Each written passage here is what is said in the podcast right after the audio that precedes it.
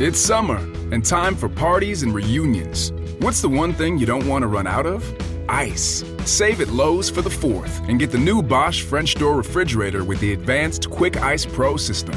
You'll have an ice maker fast enough to keep up with your family and friends. So, whether you're filling a glass or a cooler, you'll always have plenty of freshly filtered ice with Bosch. Shop Lowe's for the values you want on appliances today and every day. US only. Pacundê apresenta Resenha de Boteco. Vinícius. Vinícius. Vinícius de Moraes. Fala galera, beleza? Está começando mais um programa Resenha de Boteco, o último desta temporada, o último deste 2019. Eu, Vinícius de Moraes, arroba Vina 10, falando agora neste momento diretamente do Costão do Santinho.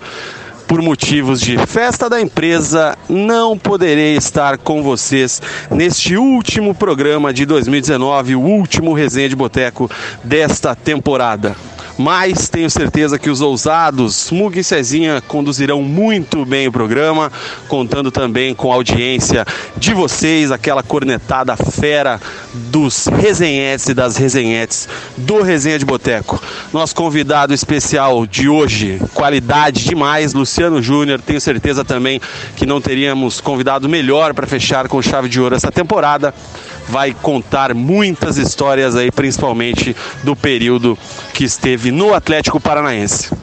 Então é isso, galera.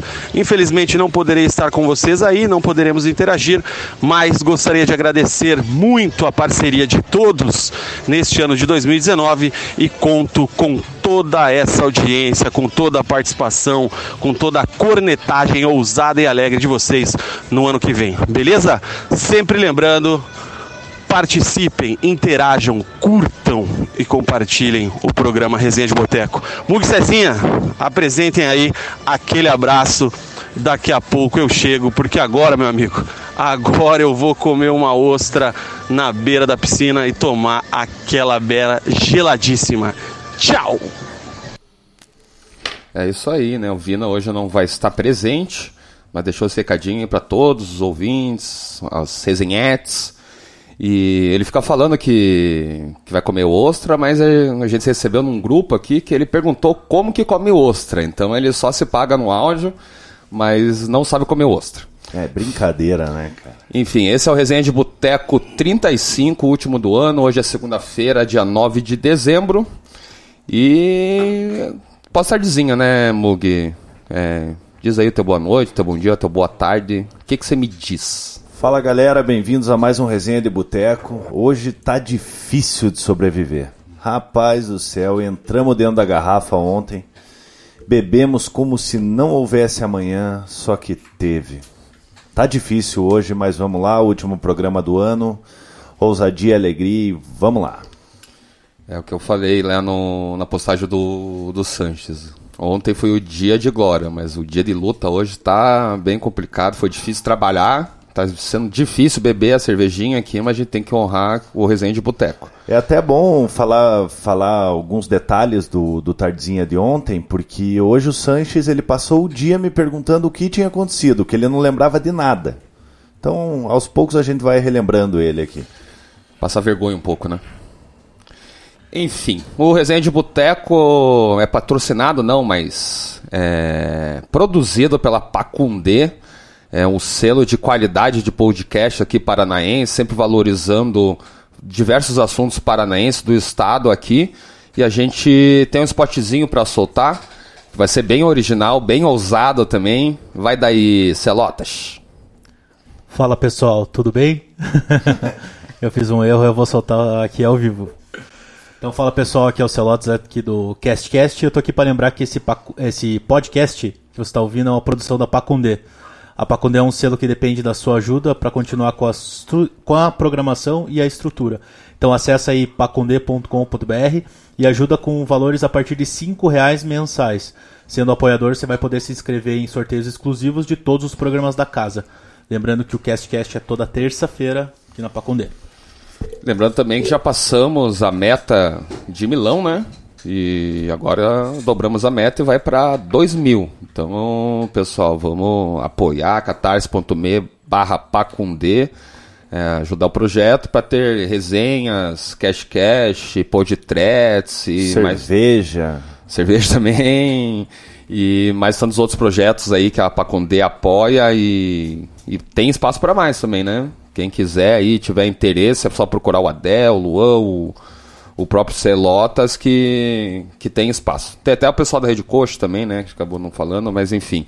São bastante projetos interessantes do, do Estado em geral e de baboseira, como Cash Cash, né, Celotas? Mas é isso aí. Tivemos a última rodada, já vamos pro tabelão já direto. Tivemos a última rodada da Série A nesse final de semana. 38 rodada. É, o Inter venceu o Atlético Mineiro por 2 a 1 O Cruzeiro perdeu em casa por 2 a 0 pa- para o Palmeiras. O Fortaleza bateu o Bahia por 2 a 1 o, Cruz, o Corinthians perdeu em casa por 2 a 1 para o Fluminense. O Santos goleou o Flamengo por 4 a 0 Vasco e Chapecoense ficaram no 1 a 1 mesmo placar de Botafogo Ceará. O Havaí e o Atlético Paranaense ficaram no 0 a 0 O Goiás ganhou do Grêmio de 3 a 2 E o CSA perdeu em casa do São Paulo de 2 a 1 Então a tabela do, da Série A do Campeonato Brasileiro de 2019 ficou o seguinte. Flamengo líder, campeão, 90 pontos. Santos ficou em segundo, 74. Palmeiras também com 74 pontos na terceira colocação. O Grêmio é o quarto com 65. O quinto Atlético Paranaense com 64 e o São Paulo é o sexto com 63. Lembrando que esses seis times aí classificam direto para de grupos da Libertadores. O Atlético foi campeão da Copa do Brasil e abriu mais uma vaga. O Flamengo também campeão da Libertadores abriu mais uma vaga. Que foram as seguintes: Inter em sétimo, 57, e o Corinthians fechou o G8 em 56. O Inter e o Corinthians vão para pré-Libertadores, aquela fase eliminatória que adora derrubar técnico, que adora quebrar o planejamento de muitos clubes por aí. A zona de rebaixamento, os quatro rebaixados são Cruzeiro, 36 pontos, CSA, 32, Chapecoense, 32 e Havaí, Lanterninha, campanha pior que o Paraná ano passado, né? Conseguiu feito 20 pontinhos. Quer comentar os resultados? O que, que você quer falar aí, Muki? Olha, como eu já venho falando em outros programas, destacar o Cruzeiro, né? A queda inédita do Cruzeiro, um ano muito bagunçado, conturbado no Cruzeiro, tanto politicamente quanto, quanto internamente, problema de jogadores, jogador derrubando o técnico.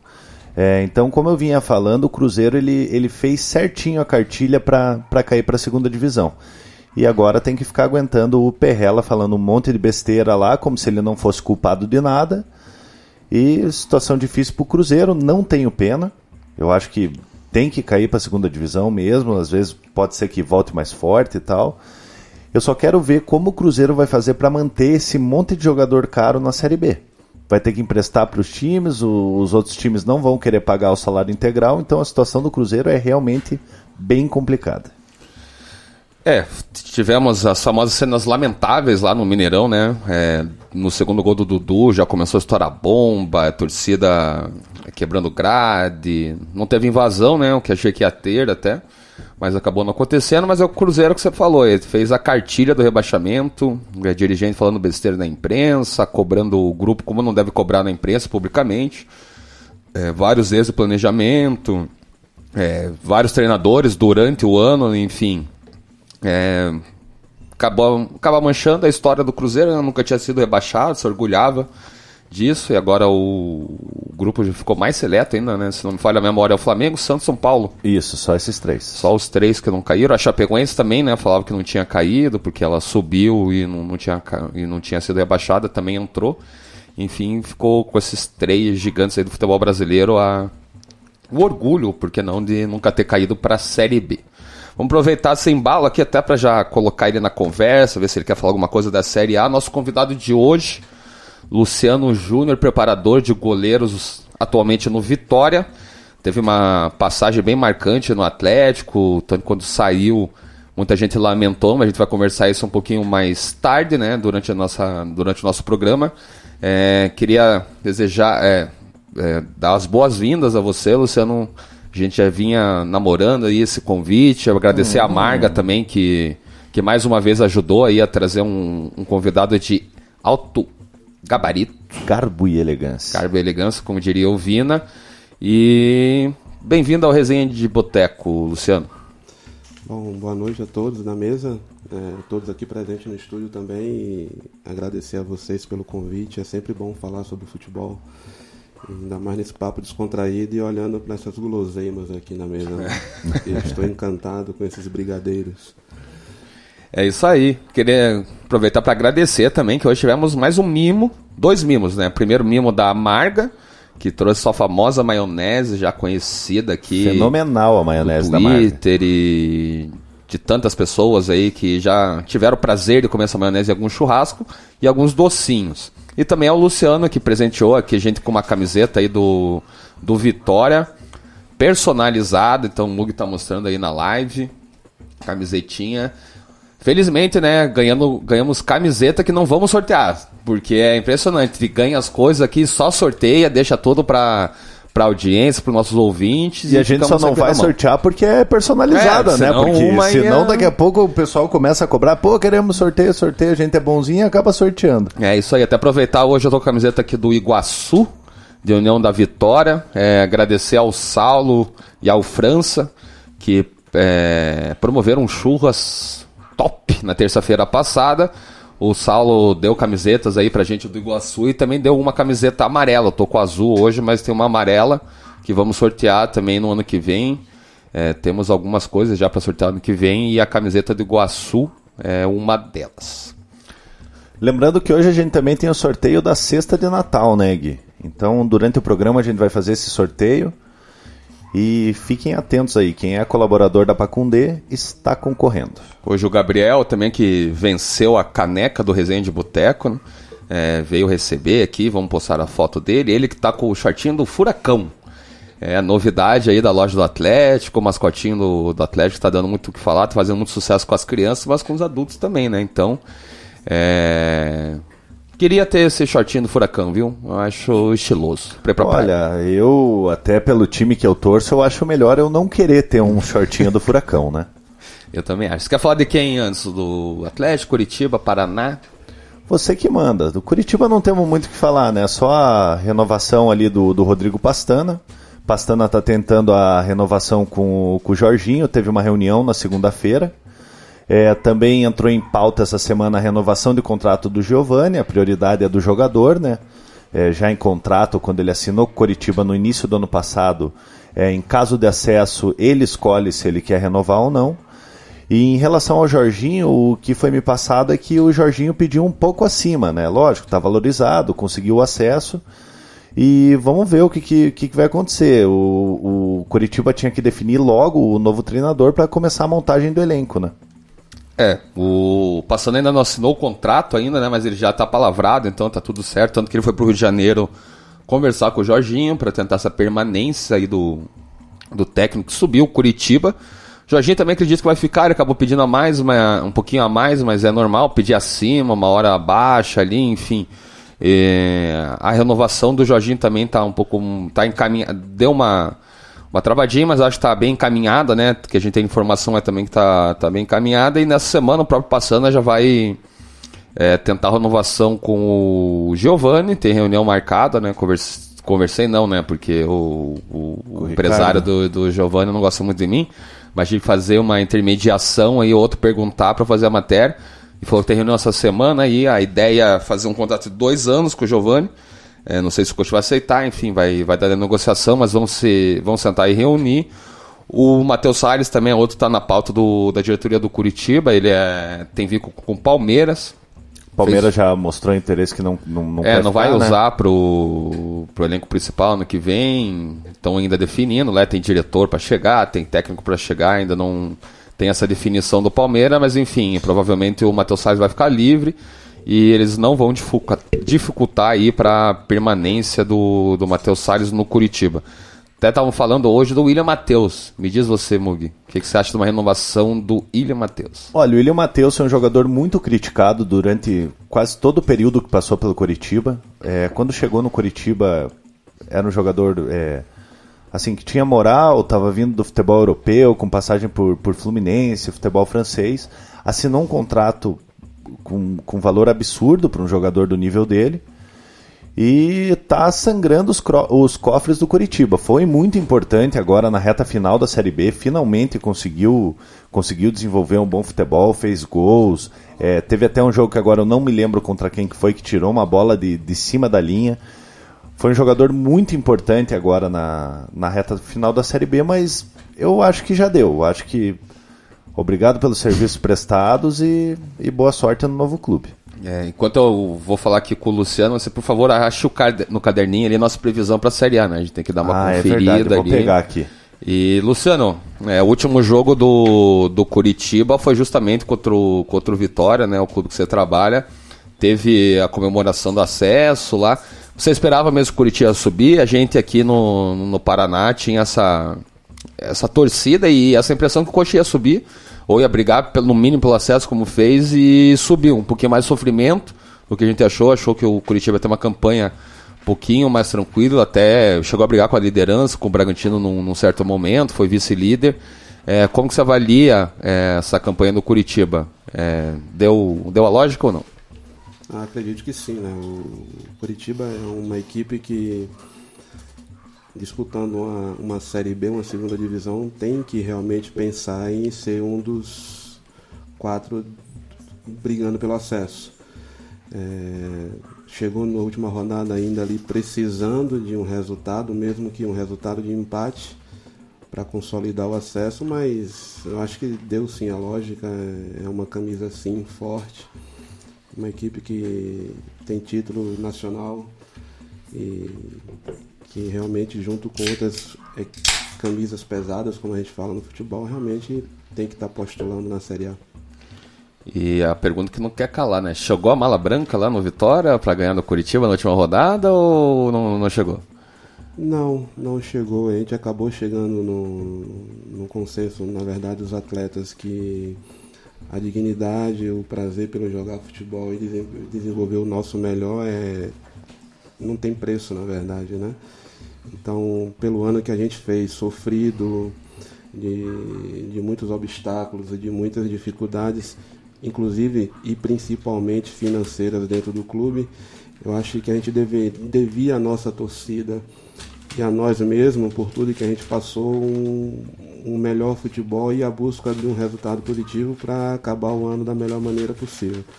Infelizmente não conseguimos, mas não foi devido a mala branca ou qualquer coisa do tipo. Até você entrou no, no assunto aí dos salários atrasados, né? O Paulo Carneiro, se não me engano, que deu a entrevista falando que podia vir mala branca, ia ajudar ele a pagar, né? os débitos que tem. E aqui no estado, o Paraná também conviveu com, com os problemas salariais, chegou a brigar por, por acesso ainda, né? Mas no fim não acabou falhando aí nessa, nessa luta pelo acesso.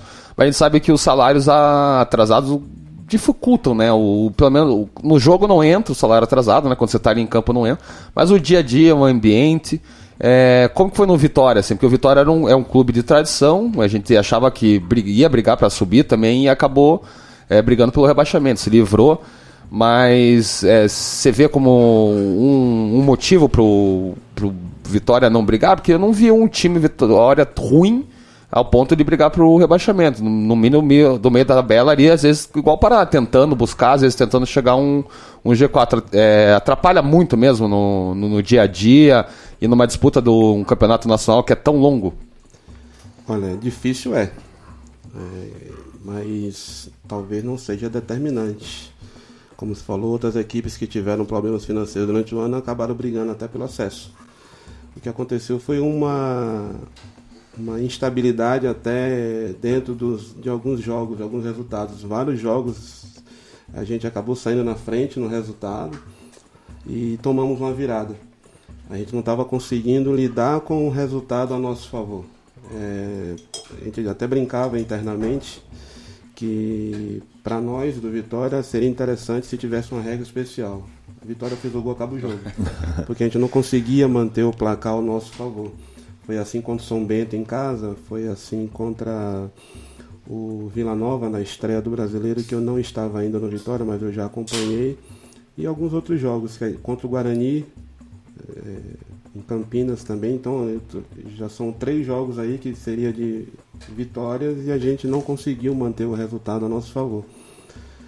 E claro que toda uma instabilidade na questão política do clube e, e isso mexe com o ambiente, sim, né? Porque a gente não sabe o, como vai ser o amanhã, como vai ser a próxima temporada e a gente teve que trocar o pneu do carro com o carro em movimento. Né? Gente, graças a Deus a gente não desceu, a gente não foi para a terceira divisão e a gente vai conseguir começar uma temporada agora já de maneira mais organizada e com fé em Deus a gente vai conseguir voltar colocar o Vitória de novo no lugar onde ele merece. É, o próprio Geninho já renovou, né, com, com o Vitória para a próxima Isso. temporada, já é um passo importante, por exemplo, Curitiba ainda está sem técnico, Paraná está sem técnico, Atlético está sem técnico, né? Estamos aí quase na metade de dezembro, daqui 15 dias, aí 18 dias para time da Série B, já, tá, já tem a representação, né? De, de pro dia 2, dia 3. Você falou do Geninho, o Geninho foi muito importante nessa, nessa guinada do, do Vitória. O, o, Vitória teve alguns treinadores durante a Série B, agora não, agora não me lembro de cabeça quantos, mas na chegada do. do teve cinco treinadores na, na Série B. A chegada do Geninho ali deu um, deu um up no elenco que conseguiu se livrar do rebaixamento. É isso aí. Tava comendo aqui, Mugs. Podia falar mais uns 10 segundos. É, eu não vi que você tava comendo, cara. Mas. É isso aí. Isso aí. Bom, vamos aproveitar um pouquinho o Luciano, tem bastante coisa para falar da história dele. Mas vou começar com você, criança, Luciano. Você nasceu em Salvador. É... Teu pai foi jogador, né? É, jogou no Atlético, se não me deixa eu ver, deixa aqui, 65 e 66. E como que era a tua infância? Você viaj... se mudava sempre com teu pai? Ou ele, ele ia, ia jogar em outros clubes e você ficava na cidade? Como foi essa infância? Vamos ver que teu pai é jogador, né? Viajando muito, às vezes estando distante. Como foi a infância lá em Salvador, na Bahia, do Lucianinho? Então, eu, meu, eu nasci em 73 e meu pai parou de jogar futebol em 79, então foi um curto espaço ali que, eu, que a gente precisou acompanhar ele em viagens e mudanças de cidade. E aí ele acabou fixando residência no interior chamada Lagoinhas, que é a cidade da minha mãe. E ali nós moramos até 97. Foi quando eu me transferi da Catuense time lá de, de Alagoinhas, para a divisão de base do Vitória. Então a minha infância foi toda ali em Alagoinhas praticamente, né? E acompanhando meu pai na transição de jogador de futebol para técnico de futebol e depois, em definitivo, para treinador de goleiro também, que foi a função que ele viveu o maior tempo pós-jogador. Mas você tentou a é, carreira de futebol, tentou jogar em categoria de base, porque a gente sabe que preparador goleiro até a batida diferenciada, né? É. Não tentei. É, eu costumo dizer que eu sou uma aberração da natureza, né? É, eu, meu pai tentava me levar para o, o futebol, para ser atleta, mas eu acabava ouvindo mais a, as opiniões da minha mãe, que ela era mais influente na minha educação. E ela falava que era porque eu deveria estudar. Estuda porque para jogador o negócio é complicado. Não, e aquela época era meio marginalizado ainda o jogador, Isso, né? E não se ganhava, falar ganha, em né? dinheiro, não se ganhava o dinheiro que se ganha hoje. Era mais por amor realmente à camisa, ao clube. E, e ela entendia que para mim seria melhor estudar e eu seguia a cabeça. Mas o futebol acabou me absorvendo em, quando eu tinha 20 anos, ali em 93 um amigo meu que tinha sido auxiliar de meu pai na Associação Esportiva Catuense me convidou para ser auxiliar dele de campo. Na hora eu falei que ele estava louco, falei, você está maluco? Ele falou, não, eu sei o que eu faço, eu quero você para me auxiliar e eu aceitei. E em cinco meses eu saí de auxiliar da categoria juvenil da Associação Esportiva Catuense para treinador de goleiro da equipe profissional. Tem uma curiosidade boa, é, eu sou jornalista, o, o Mug passou pelo jornalismo na faculdade, né? E largou e você também, né? Você é. tentou entrar nessa do jornalismo também? Sim, em 2006 eu já, eu já tinha nove anos de Esporte Clube Vitória e estava na categoria juvenil e dali eu não via nenhuma possibilidade de de subir dentro do clube, porque quem estava à minha frente nas categorias profissional e júnior tinham muita qualidade e não saíam do clube. E então, naquele momento, eu pensei, eu preciso criar um caminho novo para mim e fui cursar jornalismo, né? Fiz quatro semestres, só que coincidentemente, quando eu comecei o curso de jornalismo, as coisas começaram Caramba. a dar para mim dentro do Vitória. E aí em 2008 eu cheguei aqui profissional. Tem a audiência está participando já e como é que está a situação? Nós temos aqui a Monique Silva falando que cravou que o Curitiba subiria em primeiro. O Felipe Luiz, salve galera do Tradezinha. E também falando que o pessoal está comentando aqui que o para ficar de olho no Thiago Largue, mas o Thiago Largue é muito caro. E o Adriano falando se o Coxa for inteligente, não renova com o Jorginho. E o Adriano de Carvalho falando, volta pro Atlético, mestre. Aí o Felipe Bueno também falou que está curando a ressaca com mais Bera. A Monique Silva também mandou um abraço para você. Ela falou que conversa um bastante com você e não, hoje ela tá meio mal da enxaqueca, desde ontem, na verdade.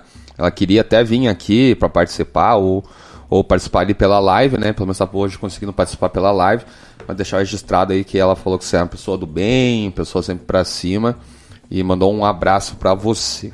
Obrigado aí a Monique. E, sempre também muito, muito simpática, muito receptiva das vezes que a gente acabou conversando e agradeço aí ao torcedor que você falou. O Adriano. Pelo, pelo carinho aí, pelo respeito aí, por todo o trabalho que foi desenvolvido. É muita gente no Twitter também, né? Falando esse é, o Luciano devia voltar, nem devia ter saído ali. De, quando a gente anunciou, você já teve é, bastante manifestações, né? Dos torcedores do Atlético pedindo seu retorno, lamentando a, a tua saída. É, você passou quantos anos no Vitória antes de retornar agora? Eu trabalhei 15 anos no Vitória, sendo 11 anos na divisão de base e 4 anos na equipe principal. E cheguei aqui em 2013 e passei de 2013 a 2019, seis anos. E nesse período do Vitória, qual puder falar, qual foi o melhor goleiro que você treinou lá? Ah, eu não sou, eu não gosto muito de falar qual o melhor, porque eu entendo que cada atleta tem sua peculiaridade, sua característica marcante própria. Né? Então assim, mas aquele que teve maior destaque é, no cenário nacional, trabalhado por nós não só por mim, como pelos outros preparadores de goleiros da época, o Felipe, que jogou no Corinthians, no Flamengo, ganhou inclusive uma Copa do Brasil em cima da gente, quando eu estava uhum. no Atlético, né, pelo Flamengo. É, o Juninho chegou a jogar no Cruzeiro, Atlético Mineiro também, jogou no Paraná. Jogou Clube, no Paraná, é. Né, foi um atleta formado por nós lá na base também. Paulo Mussi. Então, alguns goleiros aí que conseguiram é, chegar a jogar em alto nível. Você chegou em 2013 no Atlético, o Everton já estava aqui, né? E o Santos estava, acho, na transição para chegar para o profissional, ou já estava ali. Queria que você falasse um pouquinho, né? Porque hoje temos dois goleiros que passaram pelas suas mãos, ou pelos seus pés, né? E que estão na seleção brasileira, né? Que é o Everton e o Santos. É, queria que você falasse um pouquinho como foi chegar no, no Atlético naquele momento, né? Em 2013. É, um ano de uma bela campanha, né? um belo ano do, do Atlético na Copa do Brasil, acabou sendo vice, mas foi terceiro no brasileiro. E ver o Everton naquela época, ele já tinha. Ele foi criado no, no Corinthians, foi formado lá, tinha passado pela Barcelusa e foi contratado pro, pro Atlético para assumir a meta ali. E como que foi você chegando lá com o Everton? Como foi essa evolução dele também, né? No, no seu período pelo Atlético? até ser campeão olímpico e até chegar à seleção brasileira? Então, o Everton eu já acompanhava, porque inclusive o nome do Everton eu tinha indicado em 2011 para o Vitória, em uma lista de, de atletas que a gente fez para contratações, o Everton estava presente. Graças a Deus não deu certo, porque a nossa história foi escrita aqui, juntos. Então eu já conhecia o trabalho do Everton, já acompanhava, já sabia do potencial dele. E em 2011, quando ele não aceitou o convite do Vitória, ele foi para a Portuguesa e acabou subindo em cima do Vitória. Naquela época a gente estava disputando a Série B também. O Santos a gente conhecia um pouco menos, era um atleta mais jovem, mas a gente já, já ouvia muita coisa boa do Santos. Estreou muito novo no profissional, jogando Sul-Americana, se eu não me engano. E quando eu aqui cheguei, ele estava no plantel do Sub-23, que foi o primeiro ano do projeto de aspirante do Atlético. Inclusive, ele foi eleito no final do Campeonato Paranaense como o melhor goleiro e o Atlético foi vice-campeão. E a partir daí, do final do Campeonato Paranaense, ele vem e se integra ao, ao grupo principal e a gente começa a trabalhar juntos em definitivo. A minha chegada foi bem interessante porque o, quem me trouxe foi o Antônio Lopes, que trabalhou comigo no Vitória como treinador. E quando ele assume aqui como diretor de futebol, ele assume a, a missão de trazer um treinador de goleiro e ele, graças a Deus, lembrou de mim. E sou muito realmente grato ao Antônio Lopes, ele mudou a minha vida naquele momento ali, porque esses anos que eu passei no Atlético realmente fizeram eu ganhar um patamar bem mais elevado, fizeram eu ter contato com uma filosofia vencedor, mais vencedora, é, um trabalho de, de muita excelência, de busca de, de melhora contínua o tempo todo, que é o que acontece no Atlético. E hoje realmente eu, quando volto para o Vitória, eu volto um profissional mais qualificado e posso, com o meu trabalho, ajudar ainda mais o, o, o clube ao, ao qual, pelo qual eu trabalho agora. Uma peculiaridade, já que vocês gostam das peculiaridades, é, o Everton, depois do primeiro mês de treino, ele me pergunta assim, que dia que você vai desligar? E eu não entendi a pergunta e pedi para ele me explicar e falou, cara, você não para, você tá o tempo todo só trabalho, trabalho, trabalho, não tem uma folga. Quando me disseram que vi um baiano trabalhar comigo, eu pensei que de vez em quando você ia me chamar para debaixo da árvore, tomar uma água de coco, fazer uma resenha. Mas você só é... trabalha, cara. Para um pouco, né? Falei, não, e tem uma história tua que numa dessas pré-temporadas, assim, você chegou falou para ele, ah, vamos voltar uma semana antes, Sim. pro Santos, os dois toparam e e foi que foi. E é raro, né? Que, que o jogador verdade, quer ficar o, de férias o maior é, tempo possível. Na verdade, não, não foi eu quem fez a proposta, foi o próprio Everton. Partiu do Everton, que é uma coisa assim que sempre que eu falo a respeito do, do nosso trabalho junto, eu, eu, eu gosto de frisar esse momento que é, difícil um atleta interromper suas férias, né? Ele quer aproveitar todos os dias e, às vezes aproveita até mais. mais. Se apresenta às vezes uma semana depois, inventa uma passagem. Exagera não, no período, é, né? Volta não gordo. passagem, né? Aquela coisa toda. Pai Mata um parente, é. faz um monte de coisa. E eu já estava aqui em Curitiba uma semana antes da representação e o Everton me liga e pergunta se a gente pode voltar para o campo antes do grupo. Eu liguei para a diretoria porque existem as questões jurídicas e me liberaram. E então eu liguei para o Santos e comentei com ele. Falei, o Everton me solicitou voltar para o campo uma semana antes e eu vou fazer. E estou comunicando a você, caso você esteja em Curitiba e também queira treinar, a gente vai treinar todo mundo junto. Para não parecer uma coisa meio que de, de escolha, de proteção. Né? Eu gosto da coisa muito equilibrada. E o Santos também estava aqui em Curitiba e, e, gostou da ideia. E uma semana antes a gente estava no campo treinando. Quando o, quando o grupo se apresentou, a gente já estava já ali, já, já tinha dado processo, início ao processo.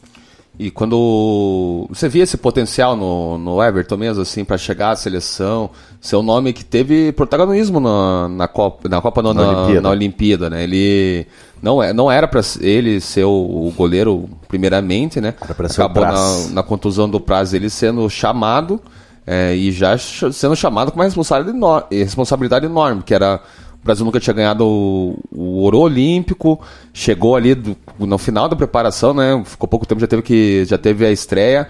Você via esse potencial dele chegar numa seleção olímpica e depois ser constantemente chamado para a seleção principal? Então, agora pode parecer fácil falar que a gente via nele um potencial para a seleção, mas quem trabalhou comigo naquele período sabe muito bem do que eu vou falar agora. Quando o Brasil teve aquela derrota histórica, né, para a Alemanha na Copa do Mundo de 7 a 1, que se falava muito a respeito de uma reformulação total na seleção. Eu sentei para conversar com ele e questionei ele se ele não achava possível ele fazer parte dessa reformulação. Porque a gente tinha um goleiro que era o Júlio César que não ia mais jogar uma Copa do Mundo e eu, na minha visão, entendia que o goleiro da idade aproximada do Everton seria o goleiro que faria essa reformulação.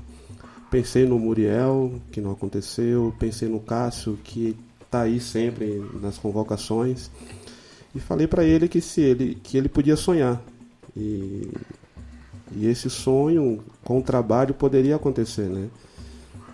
Ele me olhou meio desconfiado, né? Aquele jeitão dele assim, mas você acha que eu posso? Eu falei, eu acho que sim, mas para isso a gente precisa mudar algumas coisas. Você precisa ter coisas que o goleiro da seleção brasileira historicamente tem. Então ele me pergunta o que? O que é que eu preciso ter que um goleiro de seleção brasileira tem? Eu falei, pegar pênalti. É, que era uma coisa que ele sofria muito com os comentários, inclusive internamente, que ele não conseguia pegar pênalti. E a cada momento que ele ouvia isso, ele ficava mais ansioso e aí que ele não pegava mesmo, né? E trabalhamos para isso. Né? Trabalhamos, estudamos e pesquisamos e criamos treinos. E ele falava, cara, você você disse que você treina treino para tudo, você é meio fanfarrão, né? Eu falei, não, trabalhei com base 11 anos, então a gente consegue resgatar algumas coisas para os profissionais também.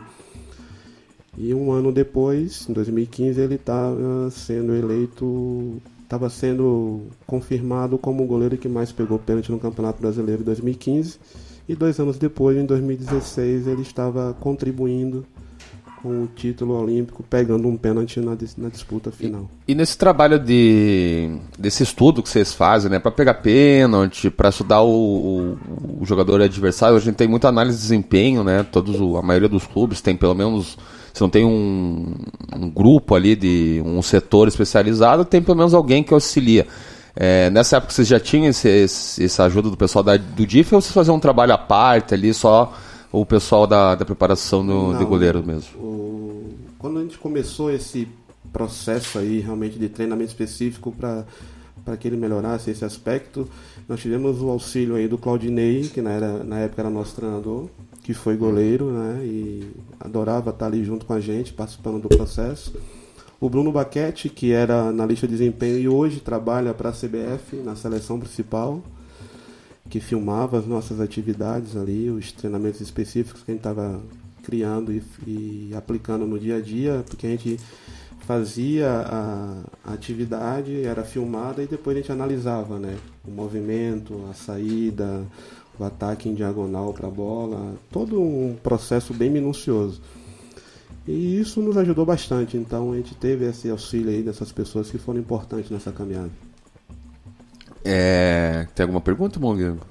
Eu queria, queria saber em relação ao Santos, até pegando o gancho da, da, torcida, da, da pergunta do Gui, se em relação ao Santos você conseguia ver esse potencial de chegar numa seleção brasileira também ou ainda era muito cedo? Acho que até complementando, porque quando o próprio Everton foi vendido para o Palmeiras, muita, não sei se a diretoria também tinha uma certa desconfiança, os torcedores tinham muita desconfiança se o Santos ia ter a, pegar a posição ali, falar tanto que Léo foi contratado, né, o Rodolfo estava aí na época também. E naquela época que eu me lembro, era a disputa era Léo e Rodolfo em titularidade e o Santos era o terceiro goleiro, né? Santos então chegou a ser suplente na equipe de aspirante no início do Campeonato Paranaense, né? Que o titular era o Rodolfo, né? Não, o Léo começou no, no time do Paranaense, do aspirante. E o Rodolfo estava treinando como titular enquanto não tinha resolvido a vida dele e ele acabou indo para o Fluminense. É, e aí acabou que o Santos veio para cá também, para o principal, e na disputa ali sadia entre ele e o Léo, acabou ganhando a titularidade. Né? E quanto à sua pergunta com relação ao potencial do Santos, a gente sempre viu o Santos muito. Primeiro que ele, ele tem um jeito todo especial de ser, né? Na dele, muito observador e muito, muito extremamente profissional. Graças a Deus não tive problema com nenhum deles com relação a esse, esse aspecto. E a gente entendia assim que o Santos podia ser um goleiro de ponta, né? mas tinha que acontecer gradativamente no momento certo. Algumas pessoas sim, até dentro do clube, desconfiavam do potencial dele. E, às vezes chegavam assim meio ansiosos, meio tensos quando ele ia fazer partida pelo Paranaense ou até quando ele assumiu a titularidade. Eu me lembro que no início realmente houve uma pequena oscilação, mas sempre que eu lembro dessa oscilação, eu, eu gosto de, de frisar que quando o Santos ganha a titularidade, o momento dele ser o número um é quando o Atlético muda drasticamente o seu modelo de jogo. É, é quando chega o Diniz com uma nova proposta, uma, uma proposta interessante, uma boa proposta, mas uma proposta de jogo onde o goleiro ele é protagonista e ele é muito colocado à exposição. É, você vê que todo goleiro que trabalha naquele modelo de jogo, ele está o tempo Ele todo está ali sujeito ao erro, exposto. né? Então, é um momento difícil para o Santos. Ele está substituindo um atleta que teve uma grande passagem pelo clube e ele pode, ele sabe que pode. Ele foi trabalhado esse- todo esse período sabendo que ele pode ser protagonista também, mas só que de uma maneira mais arriscada. Né? Então, isso para ele foi meio complicado. A gente precisou conversar bastante com ele para que ele mantivesse a cabeça dele livre da poluição de tudo que ele podia vir a, a- a escutar, né, a ouvir, né. E graças a Deus ele comprou a ideia e, e, e deu no que deu. E eu vou falar que eu era crítico do Santos também. é, tinha essa desconfiança do, do Santos assumir esse papel de, de goleiro do Atlético e vou falar o que agora, né? O É cara os- foi campeão da Copa do Brasil, campeão da Sul-Americana, campeão da Não, não foi- lá. e não foi só E campeão. foi crescendo de uma forma Ele- assim que hoje, tanto da seleção do minha da, do brasileiro, o Santos é o goleiro. Ele não foi só campeão, né? Ele foi destaque É, nessas protagonista. campanhas, protagonista. É, em relação ao Santos, Luciano, quando nesse momento de desconfiança e tal, que ele estava tava meio, meio sem confiança, é, o que pega mais é o trabalho psicológico com o jogador é mais o treinamento mesmo, para ele retomar a confiança? Eu acho que o gerenciamento é emocional. Você tem que manter ele consciente das coisas, é, trazer ele sempre para a razão. É, nada feito na base da emoção dá certo. Pode até inicialmente ter uma certa vitória, mas depois você acaba sucumbindo. Então a gente conversou bastante. né? Ele, ele ouvia muito que ele não sabia jogar com os pés. A gente entendia que ele tinha potencial para isso, que só precisava ser estimulado.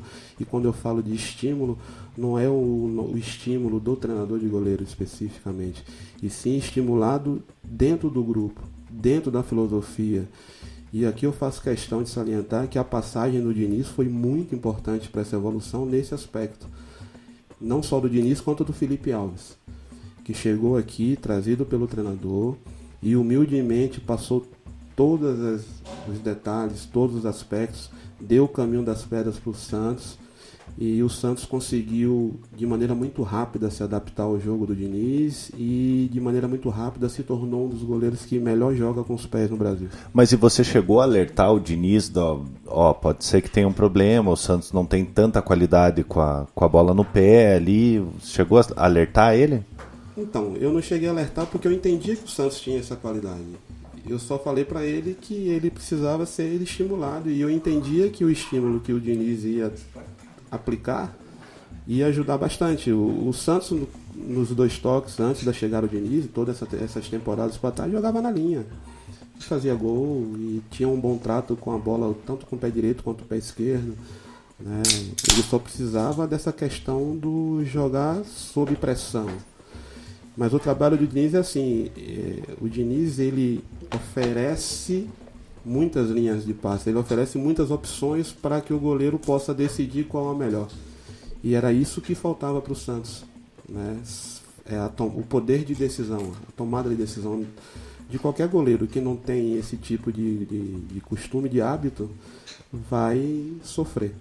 Aproveitando o gancho do, do Diniz, o trabalho dele é diferenciado mesmo, Luciano? Sim, um trabalho bom, um trabalho rico. Sou defensor. né? Obrigado. Um trabalho rico. É, eu gosto muito dessa coisa do.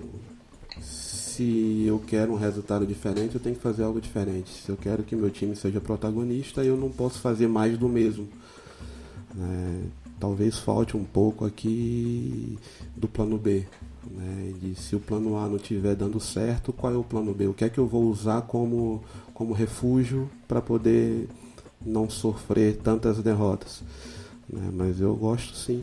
E como, como o Paulo André falou, é, é realmente é diferente de todos os outros treinadores, assim, é um trabalho completamente diferente. Sim, repetição, repetição e é, todo mundo joga em todas as posições. É, você vê meia de zagueiro, você vê za- zagueiro jogando de lateral, você vê lateral de centroavante. É, inclusive o Bruno Guimarães jogou de zagueiro com ele, né? É. o Pavon jogou do zagueiro. Ele é, ele acabou às vezes apostando em algumas coisas que são questionáveis, né, na época do Atlético, em algum jogador. Mas, por exemplo, o Caio Henrique, que jogou no Paraná de meia ano passado, o volante, ele jogou, colocou lá na lateral esquerda no Fluminense e hoje está pegando seleção olímpica de lateral esquerdo. Tá o Grêmio querendo ele para lateral. Tem, teve mais dois times que estão sondando ele. Mas enfim, eu queria, até falando do Santos, o pessoal aqui da audiência avisou a gente que o Santos e o Bruno Guimarães ganharam o, em suas posições na seleção do Brasileirão, né? É, parabenizar os dois, né, pelo, pela bela campanha que o Atlético fez, mesmo jogando muitas partidas com jogadores reservas, né, priorizando Copa do Brasil, priorizando Libertadores, ainda fez uma campanha muito boa, né, quase 70 pontos aí, quase chegou no G4. É, o Atlético chegou no G4 em 2013, 2004 e quando foi campeão, enfim, é uma campanha histórica que o Atlético fez, não chegou no G4, mas lutou e num ano vencedor. Mas agora aproveitando o, o, ainda do Santos, né? A audiência que está aqui atrás, que não quer, que não pergunta para você, me manda no WhatsApp. Quer botar, quer botar você em saia justa. Quem que você acha melhor, Santos ou Everton? Os dois iguais. Nossa, em cima do muro, hein, Luciano? Não, eu tenho uma resposta para isso. Eu tenho uma resposta para isso. Eles, eles são tão iguais na qualidade que os dois estão no mesmo clube. Mas o, o Everton é mais bonito. o Everton é mais bonito que o Santos. Mas é, qual que, assim, o, as características que você vê assim, eles são iguais, tal, mas eles têm um, algumas coisinhas diferentes. Por exemplo, o Santos é um pouquinho mais frio, assim, ele é mais, acho que calculista ali. Como que você vê é. essas diferenças de características do Everton e do Santos? Quando, quando aconteceu a convocação do Santos junto com a do Everton. A é, e outra Santos, coisa que eu queria saber, como foi juntos, esse dia né? para você? Ah, para mim foi o melhor dia da minha, da minha vida profissional. Isso aí não tem, não tem descrição. Ninguém sabe o, o, o como eu fiquei. Né? É, até, é até de travar, até de embargar a voz quando eu lembro. E curiosamente eu estava conversando com o G2, que jogou com a gente esse ano lá no Vitória, a gente estava conversando sobre o grande momento do Santos. Né? E eu comentei com ele, eu falei, não, porque tinha acabado de acontecer o título da Copa do Brasil. E eu falei, não se assuste se na próxima convocação o Santos não aparecer na lista. E aí o G2 saiu do campo, que a gente já tinha acabado o treino, e, ele, e eu fiquei fazendo um complemento, né? Aquela loucura lá que não para de trabalhar. E aí o G2 volta na, no alambrado e fala, ó, o Santos foi, acabou de ser convocado e junto com o Ever. Ali Aí acabou, você largou o trabalho. O treino, é, é, se tivesse uma notícia dessa porque, direto, eu parava trabalhar um pouco. Né? Porque também já vieram os goleiros me parabenizar, já, já veio um monte de gente, já veio o Paulo Carneiro lá de cima me dando os parabéns também. Então, assim, eu, eu gosto muito de. Eu já até falei anteriormente aqui que eu não gosto nunca de comparar qual o melhor. Porque eu entendo que um é rico em uma coisa, outro é rico em outra. Um tem necessidade em uma coisa e o outro tem necessidade em outra. O Everton tinha necessidade de aperfeiçoar a defesa em pênalti. O Santos é um exímio pegador de pênalti. Mas os dois chegaram juntos na seleção. O Everton porque conseguiu treinar e melhorar o, o handicap dele nisso e o Santos porque tem um dom. Então acabaram estando caminhando igualmente. O Everton é mais emocional. Né?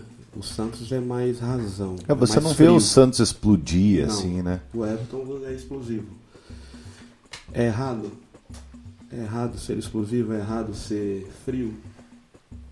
Em algum momento a frieza pode ser ruim, em algum momento a explosão pode ser ruim também.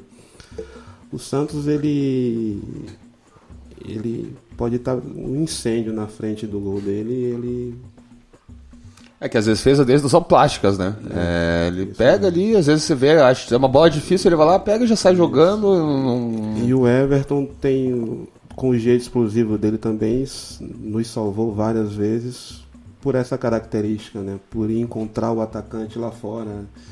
Eu me lembro que o Everton botou um atacante do Brasília naquela Sul-Americana, ficou 15 dias sem treinar porque teve um, um encontrão com ele no jogo aqui na arena e foi parar no hospital. Então, assim, é por isso que eu não gosto muito de falar quem é melhor.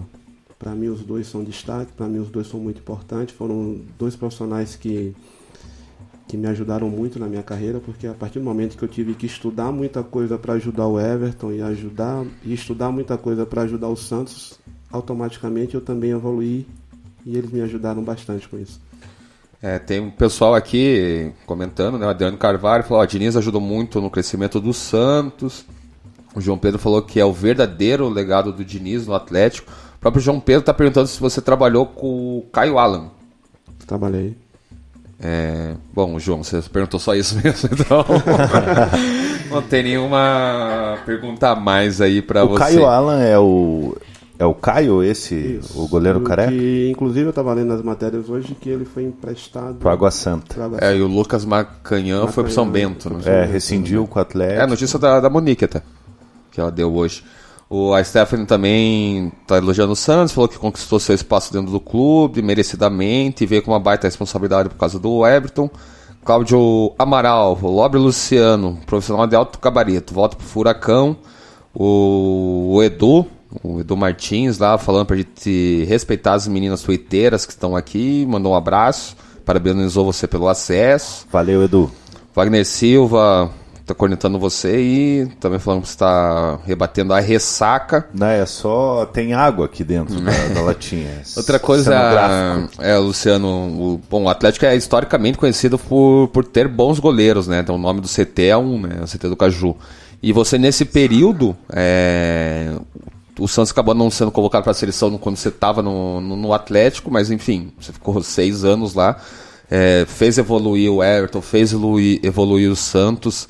É, qual- você fala que é muito trabalho, mas qual que é o segredo? Como você é, mudou esse, esse, essa metodologia de treinamento para tanta gente que, que a gente fala de Atlético, fala de você, fala que você sempre foi diferenciado no clube e que você é e eles mesmos reconhecem, né, os goleiros reconhecem que você é parte determinante no- na evolução, no crescimento e para eles chegarem no, no topo do futebol brasileiro. Primeira, primeiro é você vender sonhos. É, eu costumo dizer que eu gosto de vender sonhos. Foi isso que eu fiz com o Everton, foi isso que eu fiz com o Santos. Mas trazendo eles para a realidade depois. Eu faço eles sonharem e depois eu acordo eles e falo, agora para realizar a gente precisa trabalhar. E o estilo de trabalho, foi o que eu estava comentando em off aqui, é, eu penso muito no jogo. Todo o meu trabalho é pautado em cima do jogo. Eu adoro assistir os gols do Fantástico, é, porque aquilo me dá uma gama de treinamento enorme. Como foi que o goleiro de tal time tomou o gol? Foi uma entrada do atacante pela diagonal, ele rolou para trás, tinha uma enormidade de gente na frente do goleiro, ele não viu a bola.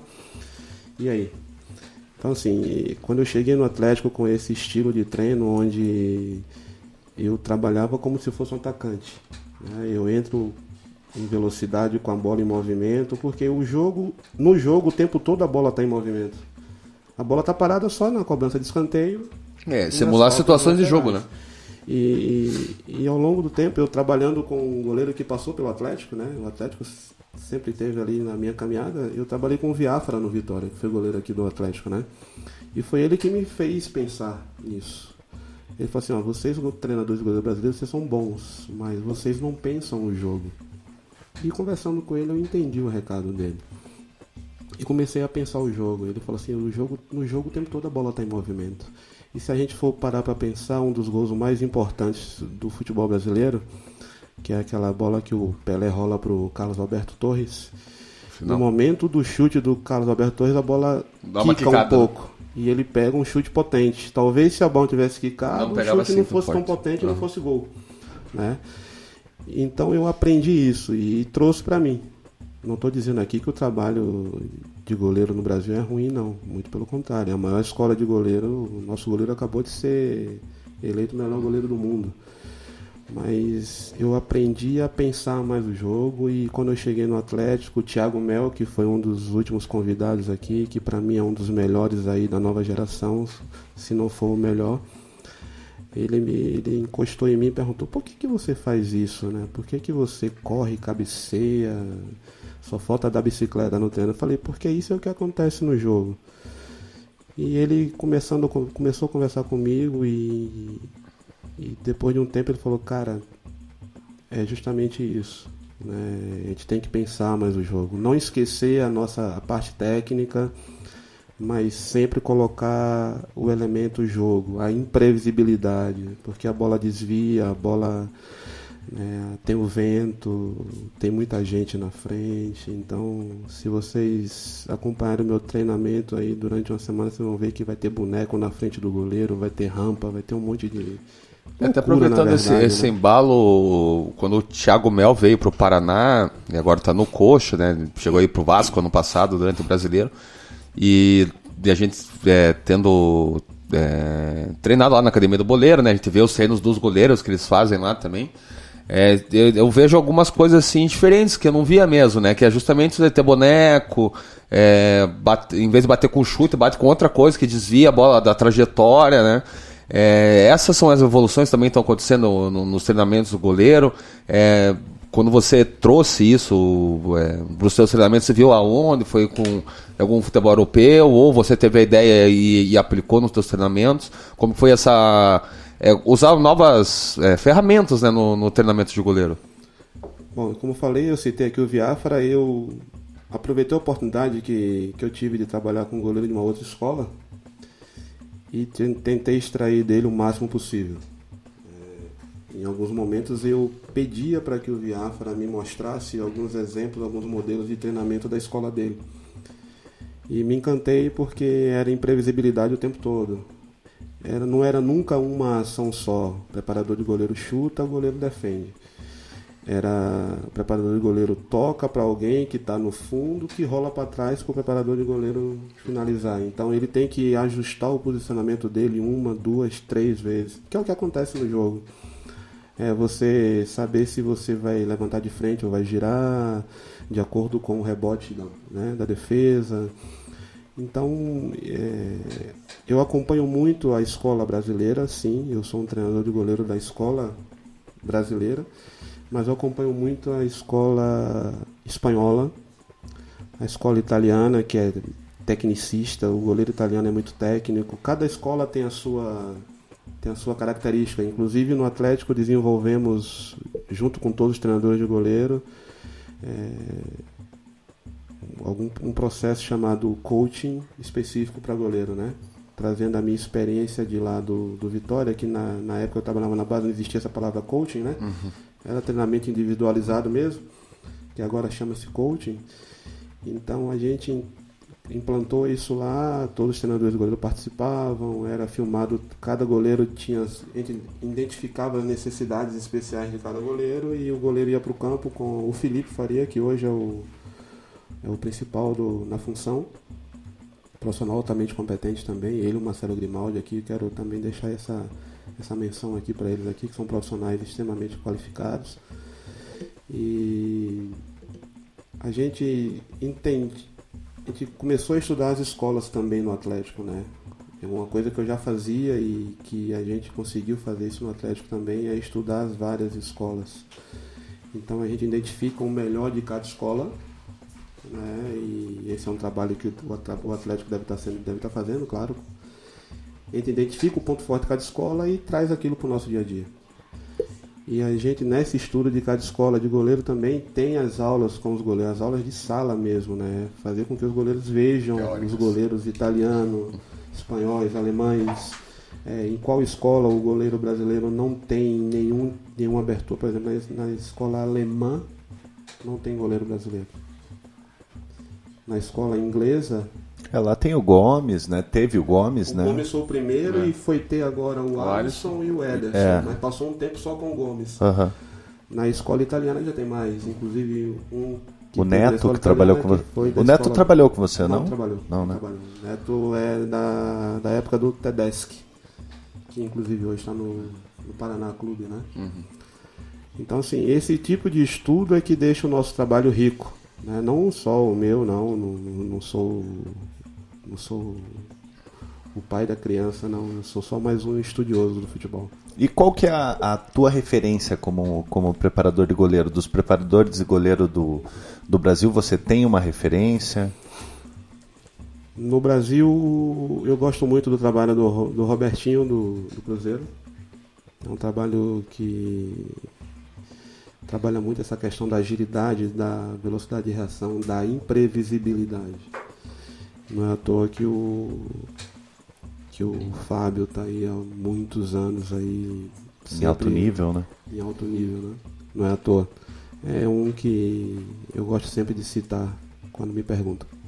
É, hoje a gente vê muito técnicos é, indo para a Europa, fazendo uns estágios de uma semana para ver os treinamentos dos os profissionais, enfim, do, do clube, tentar trazer alguma coisa para cá. O preparo do goleiro faz isso também, chega a passar um. Conhece alguém, conhece algum preparador, conhece algum técnico que está em outro país e, e, vai lá passar um período de, de, de estudo para ver se tem alguma coisa diferente que não está sendo aplicada aqui?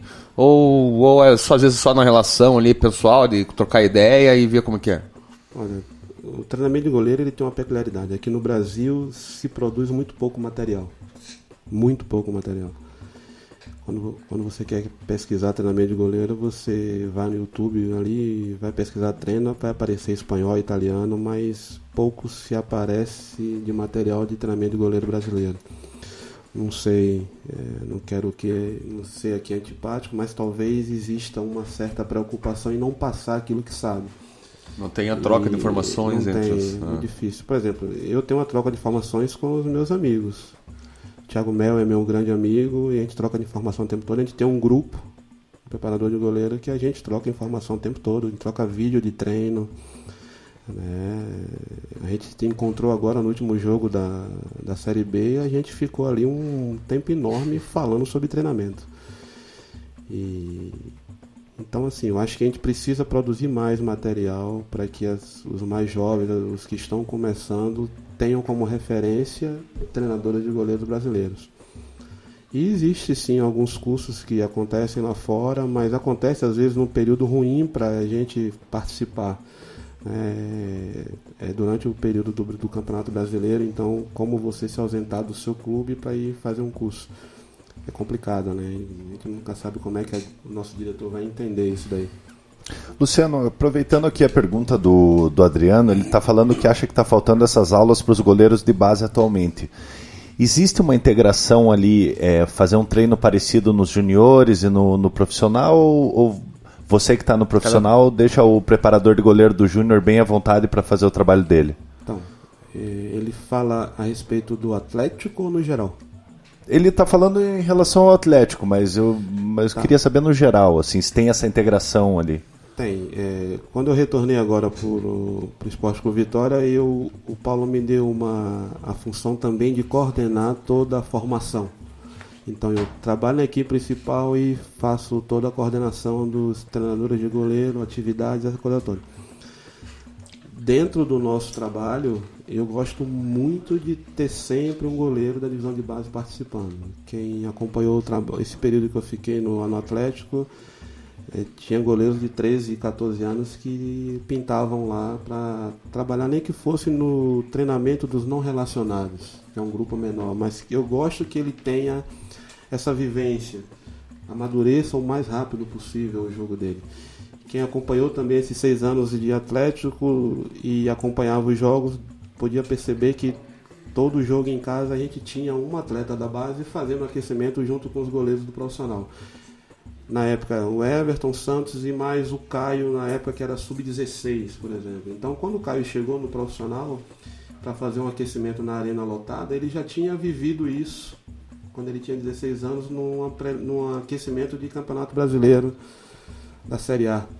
Né? Então, existe essa preocupação sim, no Atlético existe sim, porque é um trabalho unificado. Essas aulas com certeza estão sendo realizadas com os goleiros né? e pode ficar aí o torcedor atleticano tranquilo aí com relação a isso, porque o trabalho é de excelência assim.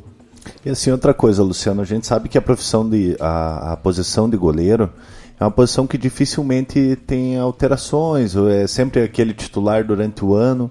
Como é que você faz para manter a motivação do, do terceiro goleiro, do quarto goleiro, que o cara sabe que não dificilmente vai ter uma oportunidade? Eu acho que a melhor motivação para o segundo, terceiro, quarto goleiro é a melhor performance do primeiro. Ele não tem como se manter desmotivado vendo que o titular está muito bem. É, olha só, para o Léo deve ter sido perfeito o Santos ter sido convocado manteve a chama acesa dele.